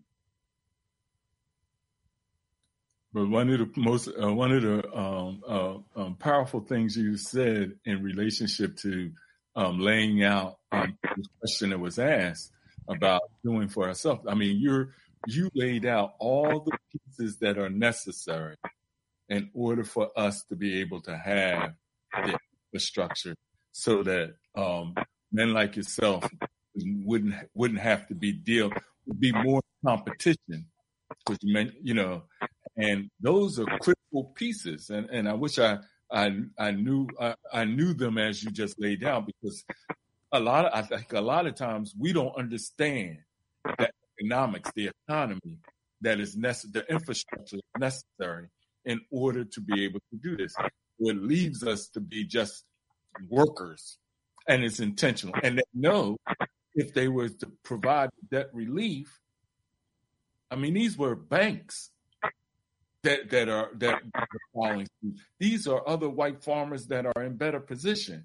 They know if you got that relief, that you know the system that you need to have in place in order to be able to produce and, and, and the chicken from start to finish. And they know that it ain't no difficulty putting those things in place once you have the capital, once you have the resources. And this is a way to starve it off. Yes. I mean, it's it's it's it's and it's not no new tactic. It's, and that's what's so so hoping as I'm listening um, to this, and I'm hoping to the Top Awakening audience um, that we empathize enough to be politicized enough to not do what uh, Sister Cynthia was saying, just stand stand on the sideline. I know it. Mr. Saunders, I want to thank you for being with us this evening, and you know I'll be in touch with you and, and, and stay in touch. Okay. Okay. Uh, thanks again, and uh, you guys uh, be safe and uh, have a good night. Thanks hey, Mr. Again. Saunders, before you leave, let me take because I'm, I'm I, th- I think in the time we have left, Richard, I want to revisit that again. You said that Koch Foods they're the largest uh, producers of chicken in Kenya. Yes, sir. What Africa. other what other African countries do you are you aware of that they are? Uh, I don't exactly know, but I I know that uh, you know Kenya is their largest producer. Uh, consumer rather that they sell. The largest right, consumer. Right. Okay. That's on the continent. Right. Okay. Uh huh. Right. We'll talk the, soon. The, uh, Go ahead. China, uh, you know, when Donald Trump president, he, he he didn't get along with China. So China was angry at us all the time, and uh, now that Biden is in there, uh, we getting along, and they've started back supplying chicken to China, uh, Iran, Iraq. Those those, those places, uh, they do a lot of business uh, And uh, like I said, Donald Trump had that shit out. So Biden, he, he has helped farmers a little. I don't know about all that other stuff. And see, Kamala Harris, she plays a part in that too, the vice president. So, uh, like I said, uh, I know everyone's angry right now at what's going on, but uh, at least the chickens, uh, they got them selling back in China and they're buying farmers. And I understand in uh, January they're going to triple the amount of chicken. So they're going to need some some some farmers. Uh, you know, that's just it. Uh, and you said that Koch, is a cook up they're building a new plant in Florida. Is that a plant? They're building a state a state of the art. Uh, I think it costs thirty trillion or something like that. But they're going to pay for it cash, and then they're going to come back in Morton, Mississippi, and do the same thing. So, like I said, they make like maybe two two uh, two trillion a week on chickens. Course, the the overhead is kind of high. Uh, I used to make feed, and some of that feed costs eight ten ten thousand dollar pallet, eight to ten thousand dollar pallet, and uh, you know they're just one ingredient. Uh, the broiler vitamins, Coban, those two uh, was eight and ten thousand dollar pallet uh, forty years ago. So I'm pretty sure it's eighty thousand dollars now, if not more. And that's forty by forty, forty stacks. Uh, you know, ten on each side and then forty across the middle. So you know that's that's uh that's a lot. And that's just two. The salt gonna be the cheapest uh item that goes in the in, in the feed making. And as I stated earlier, you know we don't have a feed mill, black folks. We don't have a processing plant. We don't have hens or eggs. Uh, none none of that. So you know we just falling in the wind trying to stray off by ourselves.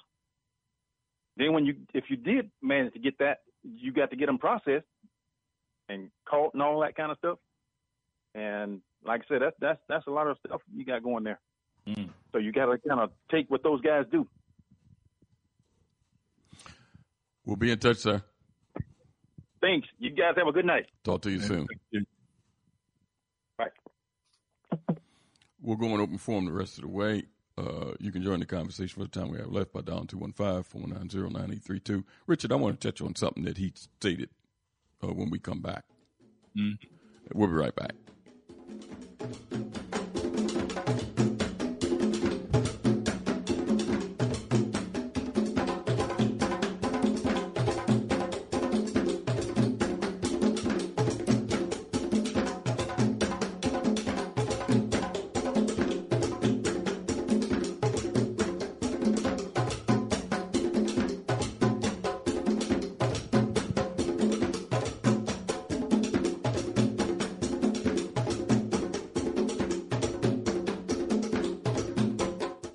Listening to Time for an Awakening. Time for an Awakening with host Brother Elliot and Brother Richard on Time for an Awakening Media, part of the Black Talk Radio Network. For podcasting or live program scheduling, hit them up at timeforanawakening at gmail.com.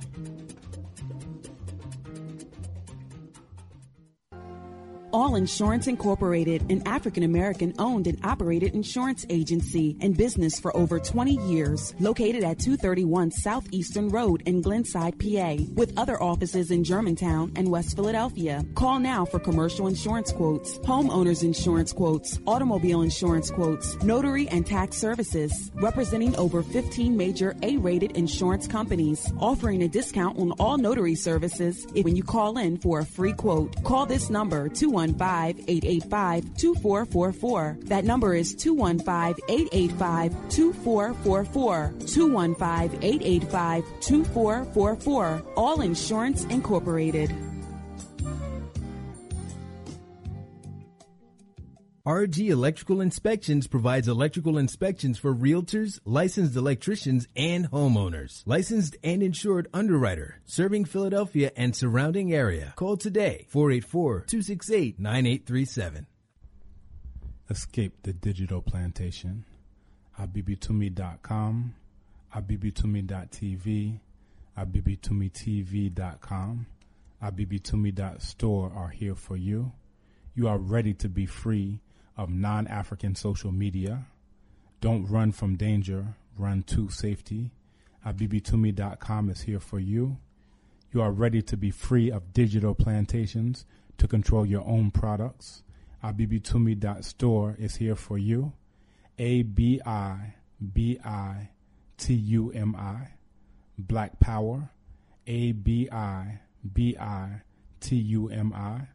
The only word you need to know to join your global Kometiu black family, to join your interconnected Kometiu black communities.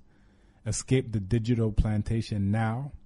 at bbtumi.com, at bbtumi.tv, at Abibitumi.tv, AbiBitumiTV.com, Abibitumi.store. We are here for you. Escape the digital plantation.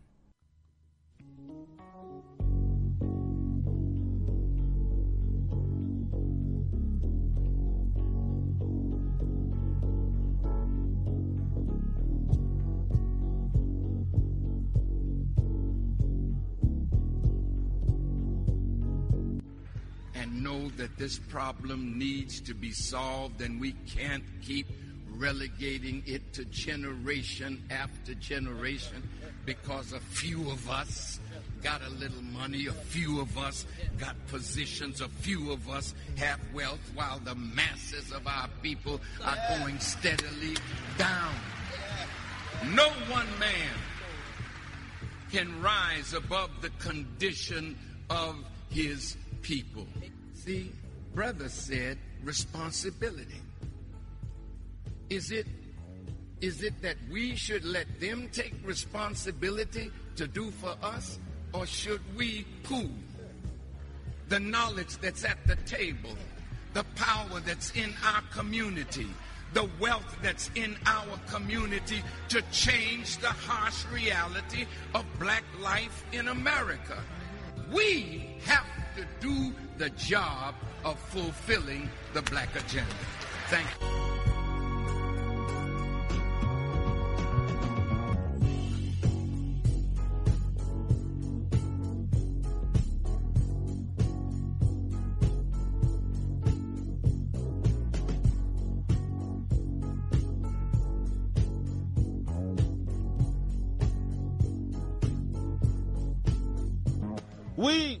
Have a message to the black man.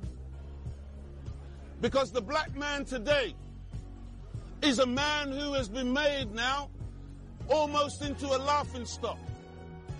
Nobody takes the black man serious. We're just used to be somebody's tool. We are the sportsmen. We're the singers and the dancers.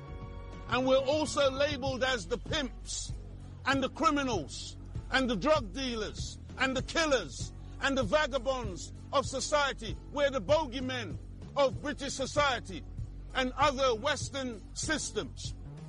And we want to dispel that lie and destroy those myths and put the black man back on the map where we belong. Who is the black man? The black man is the original man. If it wasn't for the black man, no other men could be on this planet. We are the fathers of humanity. We gave birth to all of you.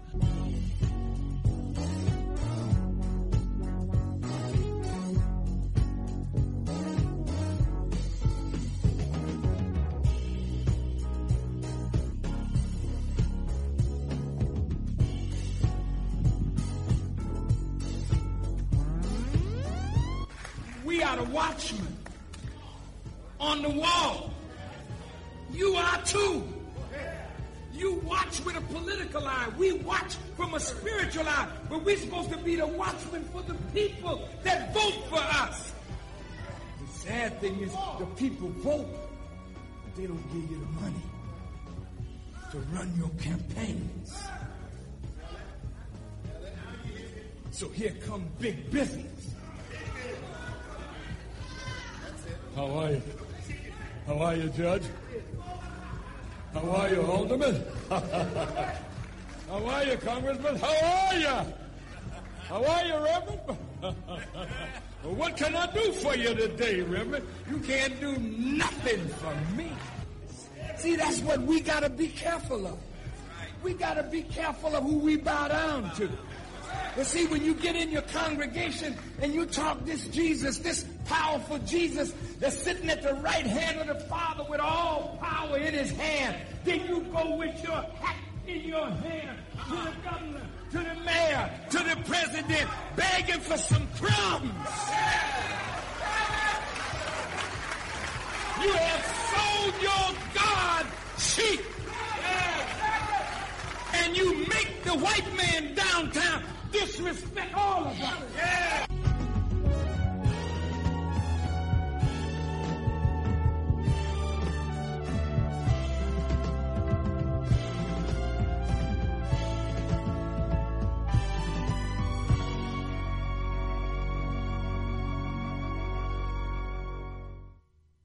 Time for an Awakening is a proud part of the Black Talk Radio Network, the number one independent black digital and podcasting platform. Welcome back to Time for an Awakening. I want to thank uh, our guest that was with us, spent some time, give us a little recap on some information that was shared earlier on the program, on other past programs. Uh, black farmer and activist, activist uh, Mr. Carlton Sanders. Uh, if you didn't catch all of what he was talking about, you'll be able to pick it up on uh, on the podcast once it's up. Richard.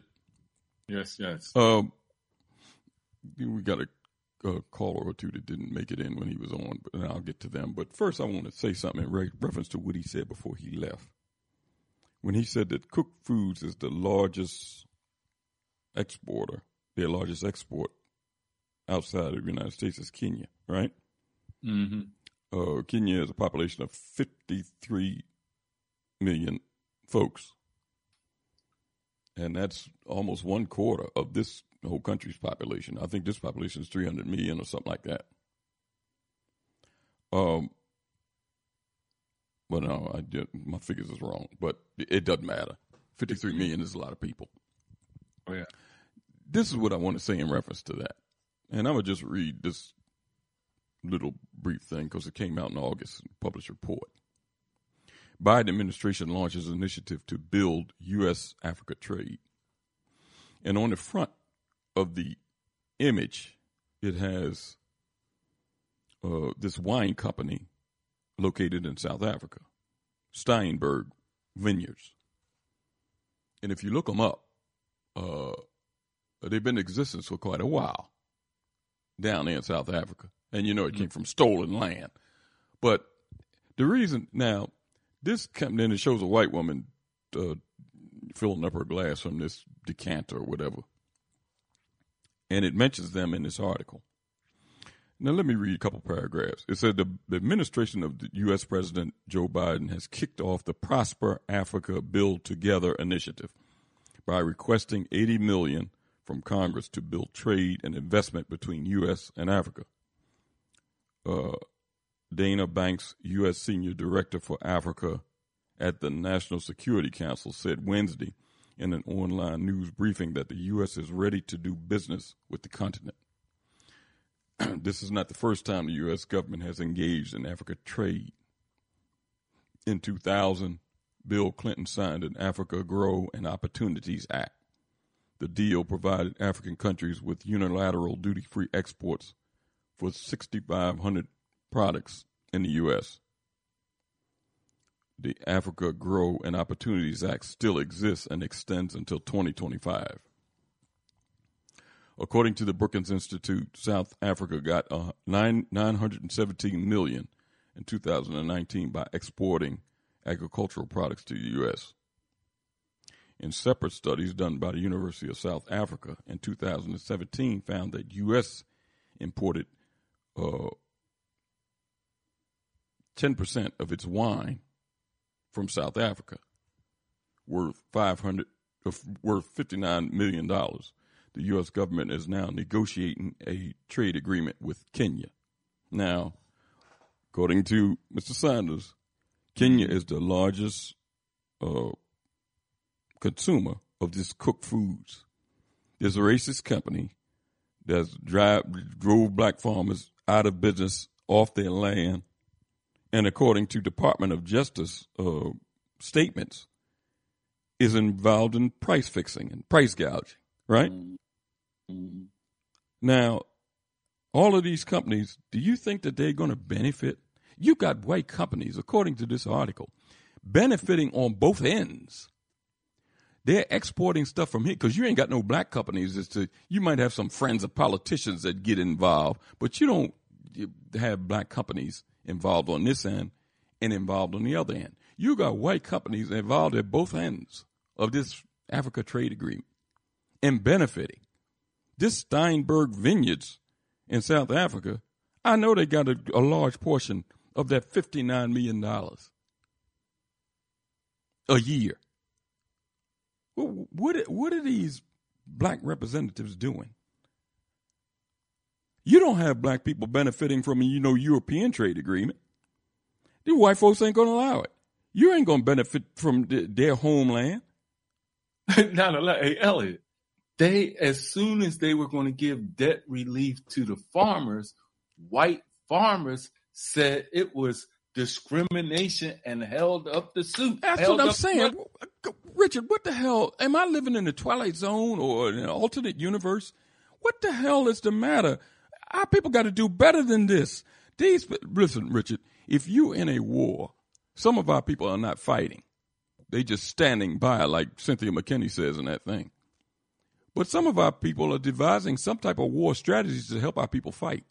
But one of the things when you're in a war, Richard, you can't have people among you that you know is going back telling the enemy what you're doing or even cavorting or consorting with the enemy. You can't have that. That doesn't make it, that doesn't even make any common sense. These people are not, haven't been actively fighting for black people. They've been saying it. But you can see when you go and look at what's going on. I ain't talking about this crap they show on TV and you see Kamala Harris, Obama when he was in, Warnock, Booker, all these people have making fiery speeches that don't mean nothing. But when you go and look behind the scenes and see what they're doing, the money that they're voting on, the money that they're allowing to be spent, you can see that these people are not working in your behalf. This doesn't make any sense. Some of our people are fighting.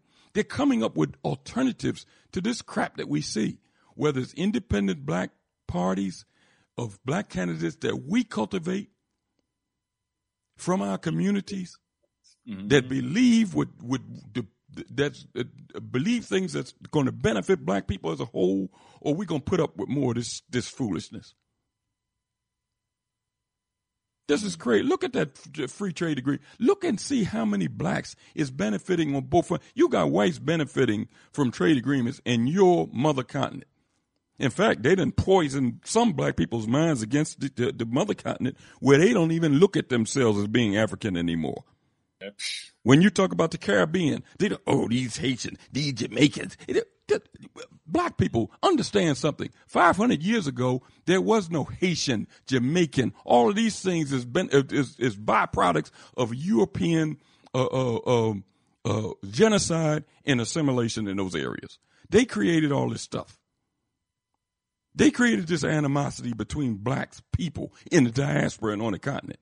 And who benefits? He does. He making a free trade agreement with your mother continent and you ain't gonna get shit out of it. Excuse expression, I'm sorry. You ain't getting nothing out of it. He gonna benefit from your mother continent, the resources and everything else. And your elected officials is helping him. It's, it's, I, I, just uh, want to say something in relation because when he mentioned that Kenya was the largest uh, consumer of it, I had to because I seen their name mentioned. I said, "Wait a minute, hold it. Let me let me share this with the listening audience."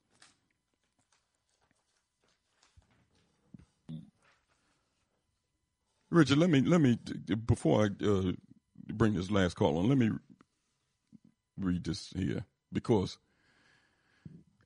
we talked about this before Philadelphia was one of the cities that brought uh, Afghan people and uh, some of the people that uh, was working with the U.S. government over over there that they helped airlift out of there. Philadelphia was one of the cities that volunteered to take them in, and you just had big protests here in Philadelphia about homeless people not having a place to live. You, I know you remember that, Richard. Yeah, yeah. So they've been here. And believe me, they're not coming here to get a job and work for nobody. Believe me. All you got to do is look around in our communities and look at all these nationalities, whether they're from South Africa, uh, excuse me, South America, uh, certain areas of the Caribbean that got fair skin or white population, uh, all these other different types of Asians, whether they're Vietnamese, Korean, or Chinese, all in your communities making money off you. So you know where these people are going eventually, where they're going to end up. But let me let me read this here because it, it's something that I see here. You got that money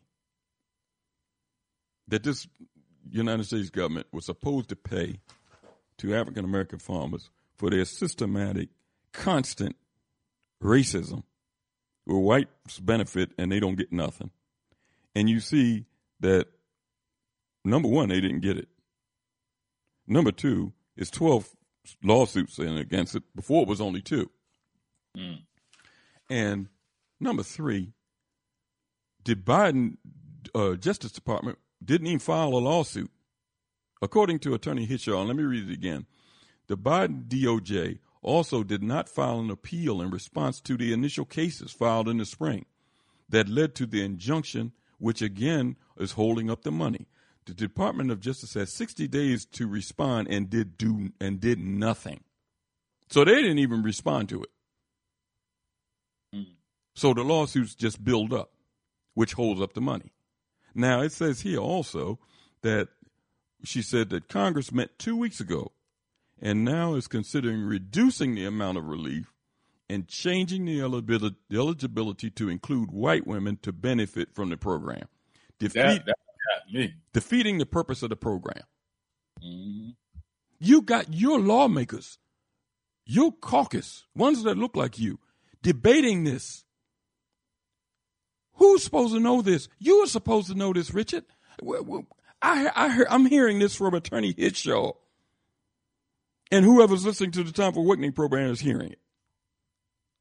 Maybe you'll hear it on Al Sharpton whoever listened to listen to those shows. Maybe you'll hear it on Roland Martin or some of them other shows that's supposed to be giving out information pertinent to the community, so our people will know what they're up against. Maybe they'll hear it on those shows. Hear it. They haven't heard it yet. Well, I'm telling you. Let, let me read this and then we'll go to this last call here. Uh, the White House issuing billions in extra funds for nat- for Afghan refugees. Now, check this out, Richard. This is from September. This is old. Well, it ain't that old. September 7th. The Biden administration is asking Congress to appropriate billions in additional funding for uh, disaster relief and for resettling Afghan rep- refugees as a part of the proposed stopgap, stopgap spending to keep government funding past the critical budget deadline. Uh, in addition to the funding uh, critical, uh, excuse me, let, me go down here.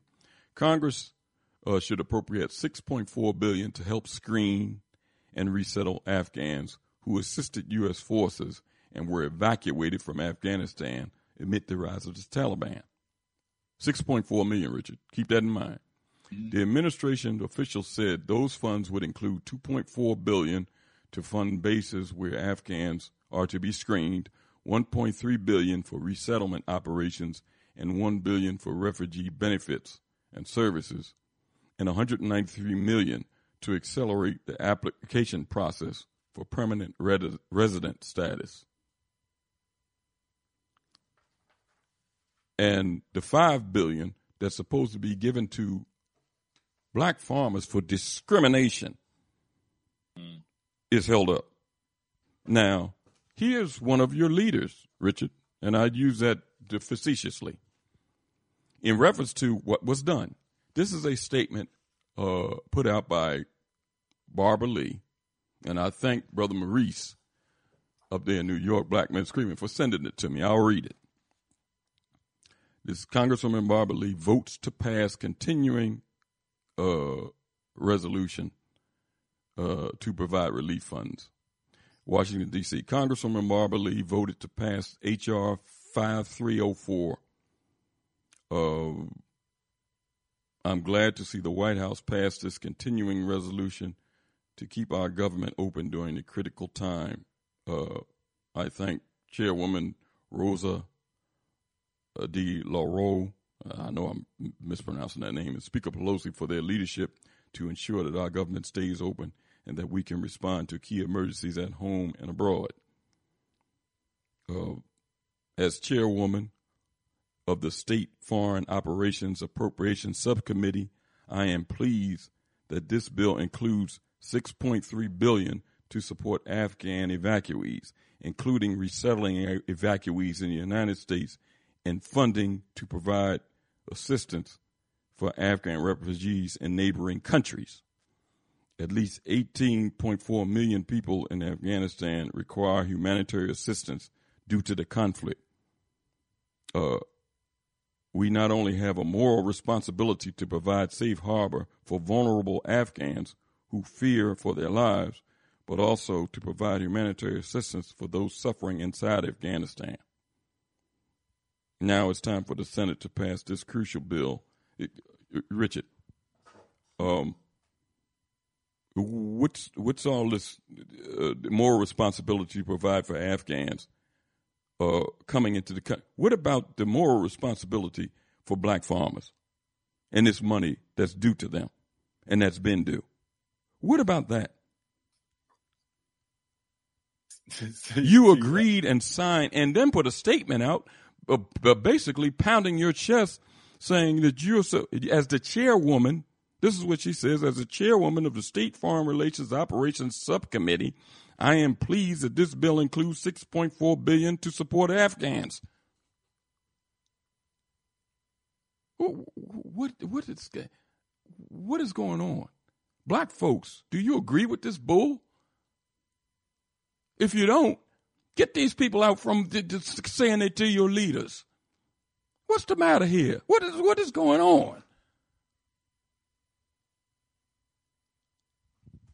Let me let me grab a couple calls too before we wind things down, Richard. Let's go to uh, two one five. Two one five, you there? Hey, Brother Elliott. How are you, sir? Doing? Can you hear me, Elliott? I hear you. Oh yeah, hey, hey, brother Richard, how y'all how y'all brothers doing tonight? All right now. Uh, praise be to Allah.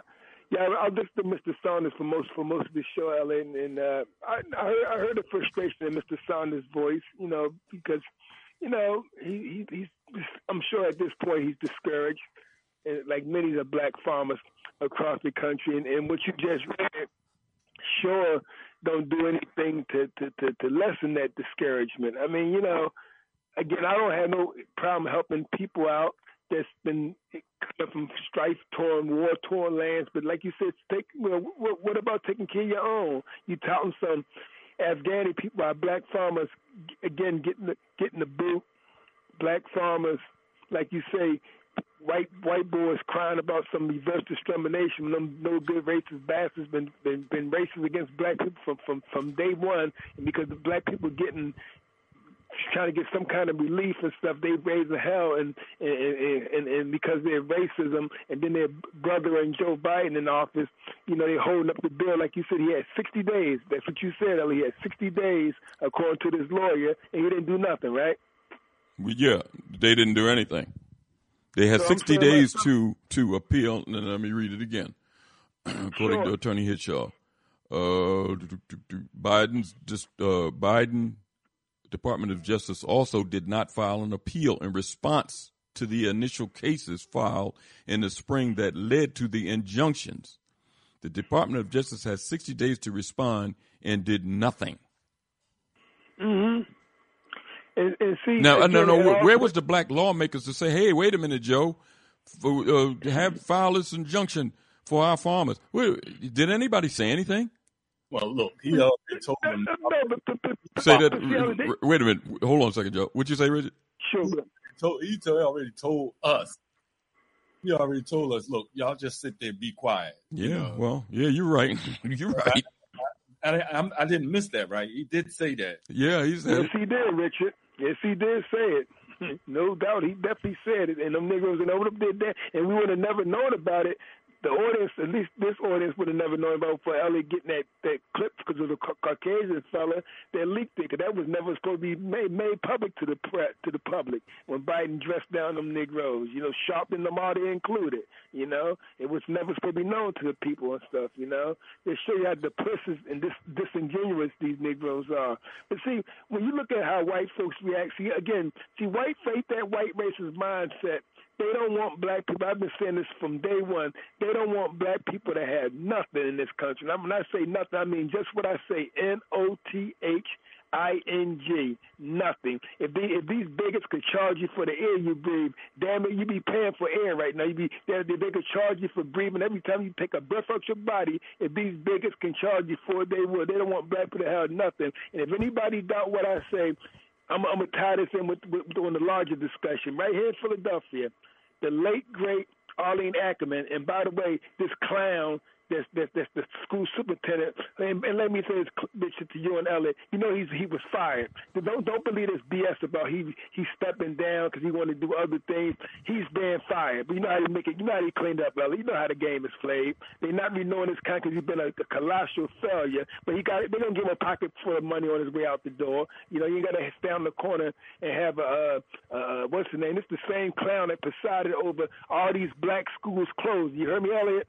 King, I mean Germantown, Wham, Penn, all these schools are back, and his leadership closed under this Negro and stuff. But he get in the pocket for like he destroyed the he was uh, destroy the black school system down in Prince George's County, County Maryland. Because my cousin family there, they practically ran that Negro out of here, and they and what do they do? They send up to Philadelphia. They do damage up here in Philadelphia. But like I said, well, he get his golden. Well, he's doing his job. He's doing his job, Joe. That's what I'm saying.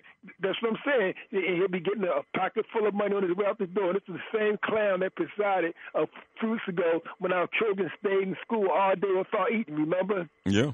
Didn't eat no food all day. This clown and his leadership and stuff like that. You know, and I said I bring him up when I say about the late great Arlene Ackerman because that, that this clown can't carry a uh, nothing. He he can't hold a torch to this to this this to this late sister who's an ancestor now. When I talk about how white people so evil and, and, and stuff when they don't want black folks to have nothing during her tenure and I want the town from the audience to understand what went down.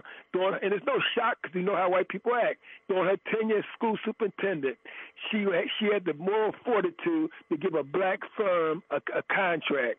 And these white bigots like that, never mind the fact that no other no other school superintendent prior to her, black or white, had ever gave a black firm a contract with the city. She saw fit to do this, Elliot and Richard, and the time for wicked listen to this. And these white bigots like to have a fit, man. You would have thought you would have thought she said kill the Jews or something like that. I mean, they went off on this sister, man. Like, oh my God, she committed a federal crime. You know what I mean? And that old white bigot from the Northeast, Mike McGeehan, the same the one they called Dwight Evans, an uppity nigger from North Philadelphia. He was the first one to jump jump all in. I mean, and, and she getting and the nigga so bad, Richard, them cowardly Negroes on city council in Philadelphia opened up their damn mouth while she was being attacked by McGeehan and all these white bigots. They opened up their damn mouth. They just came at the sister with everything. And it, so it just shows you how these people feel. So that's why we shouldn't be shocked about these white farmers because that's they, that's white folks. They don't want black folks that had nothing in this country. And I mean, and the sad part about it, you got black elected officials that go along with it. I mean, well, listen. Probably with the, Listen, you heard what uh, what Mr. Sanders said. He said the guy told him out of his own mouth. The Mm-hmm. representative, he said, "You ain't supposed to have no be producing no check. You supposed to be working for one of us making the check." What did he? What? How did he put it, Richard? Oh, Richard must have stepped away. But yeah, go ahead. I'm sorry. Yeah, no, but it, it, it's true, because don't forget you, the, the first black president. I'm being facetious in saying this Bill Clinton when when, when that when, when that coward Obama ran for office against Hillary. Remember Clinton said back in 08, he said, "Boy, that boy had been serving us coffee." Remember Elliot? Yeah, I remember. about Barack Obama. That boy been serving us coffee back then. How dare you? How dare, how dare you, nigga? You run for president? You, you how is slave gonna run to be a slave master? You know what I mean? That's that's basically what, what Clinton was saying about Barack Obama or about black people, period. And that went right over top of a lot of our people's heads, man. This is how these people feel about you, man. They don't care. Nothing, they don't care nothing about you. They want you in a in a in a, in a continually servitude and stuff, and that's what they want you in servitude and stuff like that. And it's so sad that so many of our people don't even see that. And and, and I'll say a couple more things, and, I, and I'll get off. When, you talk about these black elected officials, like I said, they're a disgrace, and I don't know how many you can you can you can you can use my words as a broken record. You can go back and look at some of the old tapes from Time for the Wake, and I've said this many times. As long as black people keep on voting for these Negroes on the city, state, and federal level, we're gonna continue to get just what we get. Our schools gonna continue to look like hell in a handbasket. Our our black farmers gonna continue to get ignored. We're gonna continue to get what we get. As long as you keep putting these same drones back in office about male and female, these same drones, because they don't give a damn about black people. And we just keep on voting these losers back in office over and over, the Clyburns of the world, the Dwight Evans. And we still, it's like the definition of insanity. Ella, if you keep banging your head against a wall and blood co- coming out, you, and, and you see, and you keep winding back in the hospital with, with, with, a, with, with, with a fractured skull or whatever, then you're a fool to keep on banging your head against the wall. And that's what we keep doing. We keep on voting for these same individuals, and we think something's going to change. Man, it's not going to happen. If you could, like I said before, if you could, if you could replicate Charles Barron, Senator McKinney, Dave Richardson, if you could replicate these people over and over again, we'll get somewhere. But unfortunately, you can't replicate these people. So you keep on drilling these zones like the Clyburn, and you think nothing going to change. These niggas sit in office, like you said, where the hell is Dwight Evans and, and, and, and Clyburn? He got he always see him popping up. You ever notice about this clown? You always see this house Negro pop up on these major networks like CNN and some of the other ones talking about Trump or talking about the, the right, taking away the right to vote, all this nonsense he talk about. But why, where is he not on there talking about the black farmers? That's your lifeline, brother. You understand what I'm saying, Elliot? That, and Richard, that's your lifeline. These are the people that can provide food for your people. That's the you should be on on, TV on all these major networks raising the hell about that. But he only talking about some, well, Trump and the Republicans trying to take our right to vote. They trying to stop people from getting abortions. Man, come on with the nonsense, man. These people, these people are still against your against your lifeline, your black farmers. That's why I say these Negroes is useless as a wet rag. And and and, and, I'm gonna tie that locally, Elliot. Right here in Philadelphia, I, I, a brother mentioned this on terrestrial radio the other day, and the host couldn't say a word. The, the, the host that usually got a lot to say. He said, "Brother, we should be ashamed here in Philadelphia." He said we should run these Negroes out of town. City council right here in Philadelphia, Elliot Richard it's been predominantly black for the last 10 years or so, and our schools look like hell. They look like hell. You got our children right here in 2021, going on 2022, still going to infested, asbestos laden schools, lead paint, uh, outdated whatever in the school. Some of them don't even have decent uh, toilets, don't have toilet paper Teachers have had to buy toilet paper out of their own pocket for the school system, and we pay the same taxes that white folks pay and stuff. And, and not only in, in the in the Northeast, but white folks are predominantly in the Northeast and South Philadelphia, but we even pay as, many, as much Texas white folks in the surrounding suburbs, the Montgomery counties, the Delaware counties. You go in these white neighborhoods, even up in the northeast and outside in the suburbs, these schools look like palaces. They look like college campuses. The, the, the football fields, the baseball diamonds, the basketball courts, the hallways, the, the classrooms with computers in them, marble floors, marble ceilings, and our children and stuff going to schools with rat infested schools uh, like I said, not having decent toilet paper, up out of date textbooks. It's a disgrace. And you got black folks. I'm gonna say it again because people don't understand what I'm saying. I'm gonna say it again, damn it. We got black folks predominantly in city council, and they let this shit go on over and over for years. Just keep going on over and over, and they ain't doing a damn thing to change the narrative. These, I mean, it's a disgrace, man. And, and by the way, Ellen Richard, these are Democrat blacks. You understand what I'm saying? All the ones in the city council are black Democrats. They ain't like you got a bunch of clans Thomases or or whatever in there. You understand what I'm saying? Yeah, yeah I know what you mean. I mean, I mean, I mean, I mean, you got to call a spade. I mean, these Negroes should be a disgrace to let our children go to schools like that, man, and stuff. I, and all and all them Negroes can do is keep talking the same thing about Clyburn and Evans and the rest of them. The Republicans, Trump, Trump, uh, they, Mitch McConnell. I don't care about them devils. We all know they're a bunch of white devils. Just tell me something I don't know. What the hell is you doing for our people? And I close this. I know I'm getting long with it, but let me close with this. It's the same thing I told you before about about Elijah Cummings, the late congressman from from Baltimore who's on, on our uh, committees when he was a congressman. All these black, uh, the black community around the country, especially these black political civil rights uh, uh, crowd, they jumped all over Trump when that old no good bastard said that uh, uh, that, that, that, that, that when, he, when he said that uh, what's the name down in Baltimore, uh, what, looked like a rat infested, said Elijah Cummings, this was like a, a hellhole, rat infested hellhole. They jumped all over Trump, calling Trump a racist. I'm like saying, tell me something I don't know. But what, what did Trump say that wasn't true? This man had been accounting for all those years on all these powerful finance committees, and he didn't do a damn thing to address to to address that, that how Baltimore looks, especially in the east west end of Baltimore. We got we go down Baltimore right now and see all them burned up houses down there. This man had, had opportunity after opportunity to change that. He could have put money and, and built that community up in Baltimore, just like these Negroes here in Philadelphia could same thing and make our schools look they look like in the white suburbs. They could look the same way, but they refuse to do so. So I don't hear a damn thing about Trump and McConnell. I know they're a bunch of white bigots and stuff. Don't t- tell me something I don't know. What the, what the hell is you doing for your people, man? Please, you know. And I close with that, Elliot, and, and put me on mute and I listen to the rest of the show. Thank you for your contribution, brother. Richard. Yes, Elliot, Elliot, can I say one more thing, please, Elliot? Go ahead. If you don't mind. Hey, look here, man. Hey, I know my brother, Mr. Sanders, uh, feel defeated, but see, I, I'm under uh, auspices now. Every problem got a solution, man. You mean all these chicken eating churches in America, man, in Mississippi, they can't get together and, and, and at least make a donation to this corporation, like uh, my, my man from New York said about uh, talking to some investors. All he had to do was say, "We'll pay you ten percent on your money, whatever you invest in this corporation, man." It's time for. I know the government owe us and owe them farmers, but at the same time, man, I, I'm willing to damn. We put our money together and help that man get a damn chicken feed, or get some chickens or whatever he needs to build a feed chicken house where we can start doing this stuff for ourselves, man. Even our Sister Qua said the same thing in Kenya too, but they importing more chickens over there. Did, did, did she want to start something over there with some farmers raise their own chickens over in Africa, man? Sister Qua, the ADDI, you know the lady I'm talking about. And check this out, Elliot Richard.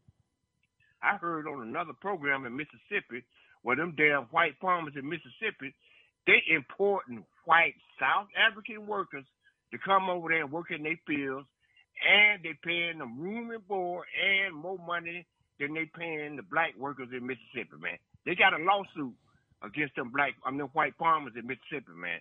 I was trying to get to that, see, but man knew that. In Mississippi, them white farmers are importing white workers from South Africa to come over here and work in their fields and paying the free room and board and more money than they paying the workers in Mississippi, black workers, man. Okay, so I be doing research on all this stuff, man. I wish I could have talked to that brother more, man. But it's time for us. I know we be stuck in this victim mentality, man. But this Black Wall Street stuff, we did it before. We can do it again better. And I'm saying it's time for us to start putting our money together, doing something, man, uh, uh, uh to help where we start our own uh, stuff, man. For instance, with these black farmers, man, I'm willing to dog on uh, invest some money in it and, and, and, just like a business, man. That's how we got to start thinking about it. It's business. No emotion no more, man. Okay? That's the only way we to get out of here instead of burning, burning our energy uh, trying to get uh, uh, uh, uh, uh, water out of cactus from these white folks, man. They know owe us, and, and, we to get what was coming to us. In the meantime, we got to eat, man. Okay? If we just put our money together and let these farmers sell directly to the people, man. I know y'all tried that before. But it's got to be investment time in business, man. Okay, no more emotion. This shit is business and survival, man. That's all I want to say, man. I appreciate it. I want to hear what you and Richard got to say about what I just said, man. Uh, well, listen, hey, thanks for your call. Listen, uh, yeah, I agree. I mean, just, you know, I, I understand, uh, you know, the, the man been beaten down and, and he done lost everything. He lost his business, lost his farm, uh, that he wanted to pass down to his children. He lost everything. But the thing is, he's still out there fighting. He he didn't give up. So you know, I, Richard, I got I take my hat off to the man because he's still fighting. Some of them guys and gave. He said they gave up. They scared. You know, he said, "What you scared? You done lost everything." But he said that he's doing it so he can help some other folks so they don't lose. You you, you remember what he said, Richard? Yeah, yeah, and and some others are now the ones who. Oh well, I don't know. If, I didn't get whether they were the same ones, but now they're willing. Yes, it is the same ones. He said that Mhm. you know the ones that took that took the money, uh, the hundred thousand, and paid off their farm and and their debt, and now they're willing to speak. Yeah. Yeah. Um. So. Um. It, it, but it took it take it took him to be in that position to do it. Um. It's it, it's it's we are more complex um, than this. Uh, you know, before I, we came on, I asked the question to myself, and I was, you know, are, you know, are we a nation? And if not, what are we? And and you know, and we're you you can't operate as an individual, and you can't do this by collecting, because as he laid out there, and that's why I, I was glad that he reemphasized that process of the things that you need to put in place um, in order to be able to deal with that, um, you know, that in, in that industry. In order to fight. Yeah. hmm I mean, you have to have those things in place. And that's just the mechanics of the business. That ain't the power to protect that or the uh, uh, or the finance to support that. You know, and and we're not even there yet. So, um, are we a nation? And if not, what are we? Well, based off of what that experience that he's showing, and and even what Brother Joe was saying, we not not black politicians, not um, you know um, farmers in this in Mississippi, we are still in the same situation that we were brought here. I, I- I mean, that, that's and until we operate as a our relationship with each other, whether that's pulling our money together or or defending, you know, doing the you know the political fighting, until we operate like that, then we're operating like a nation within a nation state. But right now, we're just uh, enslaved people, a population, you know, being under the design that this this nation state had us for, and that was just to be servants under the unto them. And I'll end with this. Remember that that uh, what's that? Um, we was dealing with Juneteenth, Special Order Number Three. mm-hmm. Come on now, what does that say? And that ain't the first time. I said, look, y'all, y'all ain't classified enslaved no more. But you, you, what you're gonna do is go back and work for them. Yeah, change they change the relationship. No more slave and slave master. I think they said to employer employee relationship. And what did that banker say to Mr. Sanders? You ain't supposed to be I know it. Yeah. farmer coming in here. Where's where's where's the Sanders at? That- That's what he said. Yeah. So And what said- she said, when he said I'm Mrs. He said you better get get out of here. You got ten. You got a few minutes to get out of here. because you're just supposed to be the worker. Hmm. So it's it's you know um, Now wait, wait a minute, Rich. The funny thing about it, he said this white farmer told him that you know he got money from there plenty of times, and you can get money from there. right. So when he called or whatever arrangements was made, he went down there. It ain't funny. He went down there and to find out you're Sanders. No, you better get out of here. This is the relationship. I mean, I mean, as as I said, we know the relationship we have in relationship to this this nation state. Um, you know, I mean, creating that trade relation. We know that. The challenge is, and we, you know, and all of us are complicit. Is what's the relationship with each other? And until we operate like a nation within a nation, within this nation state, we will be in the condition our generations, the next one, will be in the same. And that's not a victimizing position. That's a fact. Wow. Well, we're gonna end on that note this evening. We can think about that for this week. wow. Before we leave this evening, I want to give the lineup for Time for an Awakening Media Mondays, Wednesdays, and Fridays, African Perspectives with Brother Oshi. as host. Always interesting dialogue and topics on African perspectives with Brother Oshi. That's 11 a.m. to 1 p.m. Mondays, Wednesdays, and Fridays. Later on Monday evenings from 8 to 9, Black Therapy Central with host Dr. Maria Kamban and Dr. Kamal Kamban. And later on Monday evening uh, from 9 to 10, Conversation Reparations. That's N'COBRA's program. That's the first and third Monday of every month. On Tuesday, 8 to 10 p.m., Black Reality Think Tank with host Dr. William Rogers. On Wednesday, it's our time, the Black Farmers, uh, excuse me, Black Farmers Program, the West Georgia Cooperatives from 8 to 9, and from 9 to 10, the Black Agenda Project with host Dr. David Muhammad. Interesting program, and I don't know whether you caught it last week. He, uh, I'm, I'm glad to have the program be part of Time for Awakening family. On Fridays, Time for Awakening is back from 8 until on Saturday from 7 to 9 in the e- in the evenings the elders of Sankofa with host Dr. Uh, with host Alfonso Watkins and then on Sunday at 7 time for an awakening is back. I want to thank everybody for listening to the program this evening. Lively discussion as always and we'll be back on Friday Lord willing to continue on this path towards an awakening. Peace.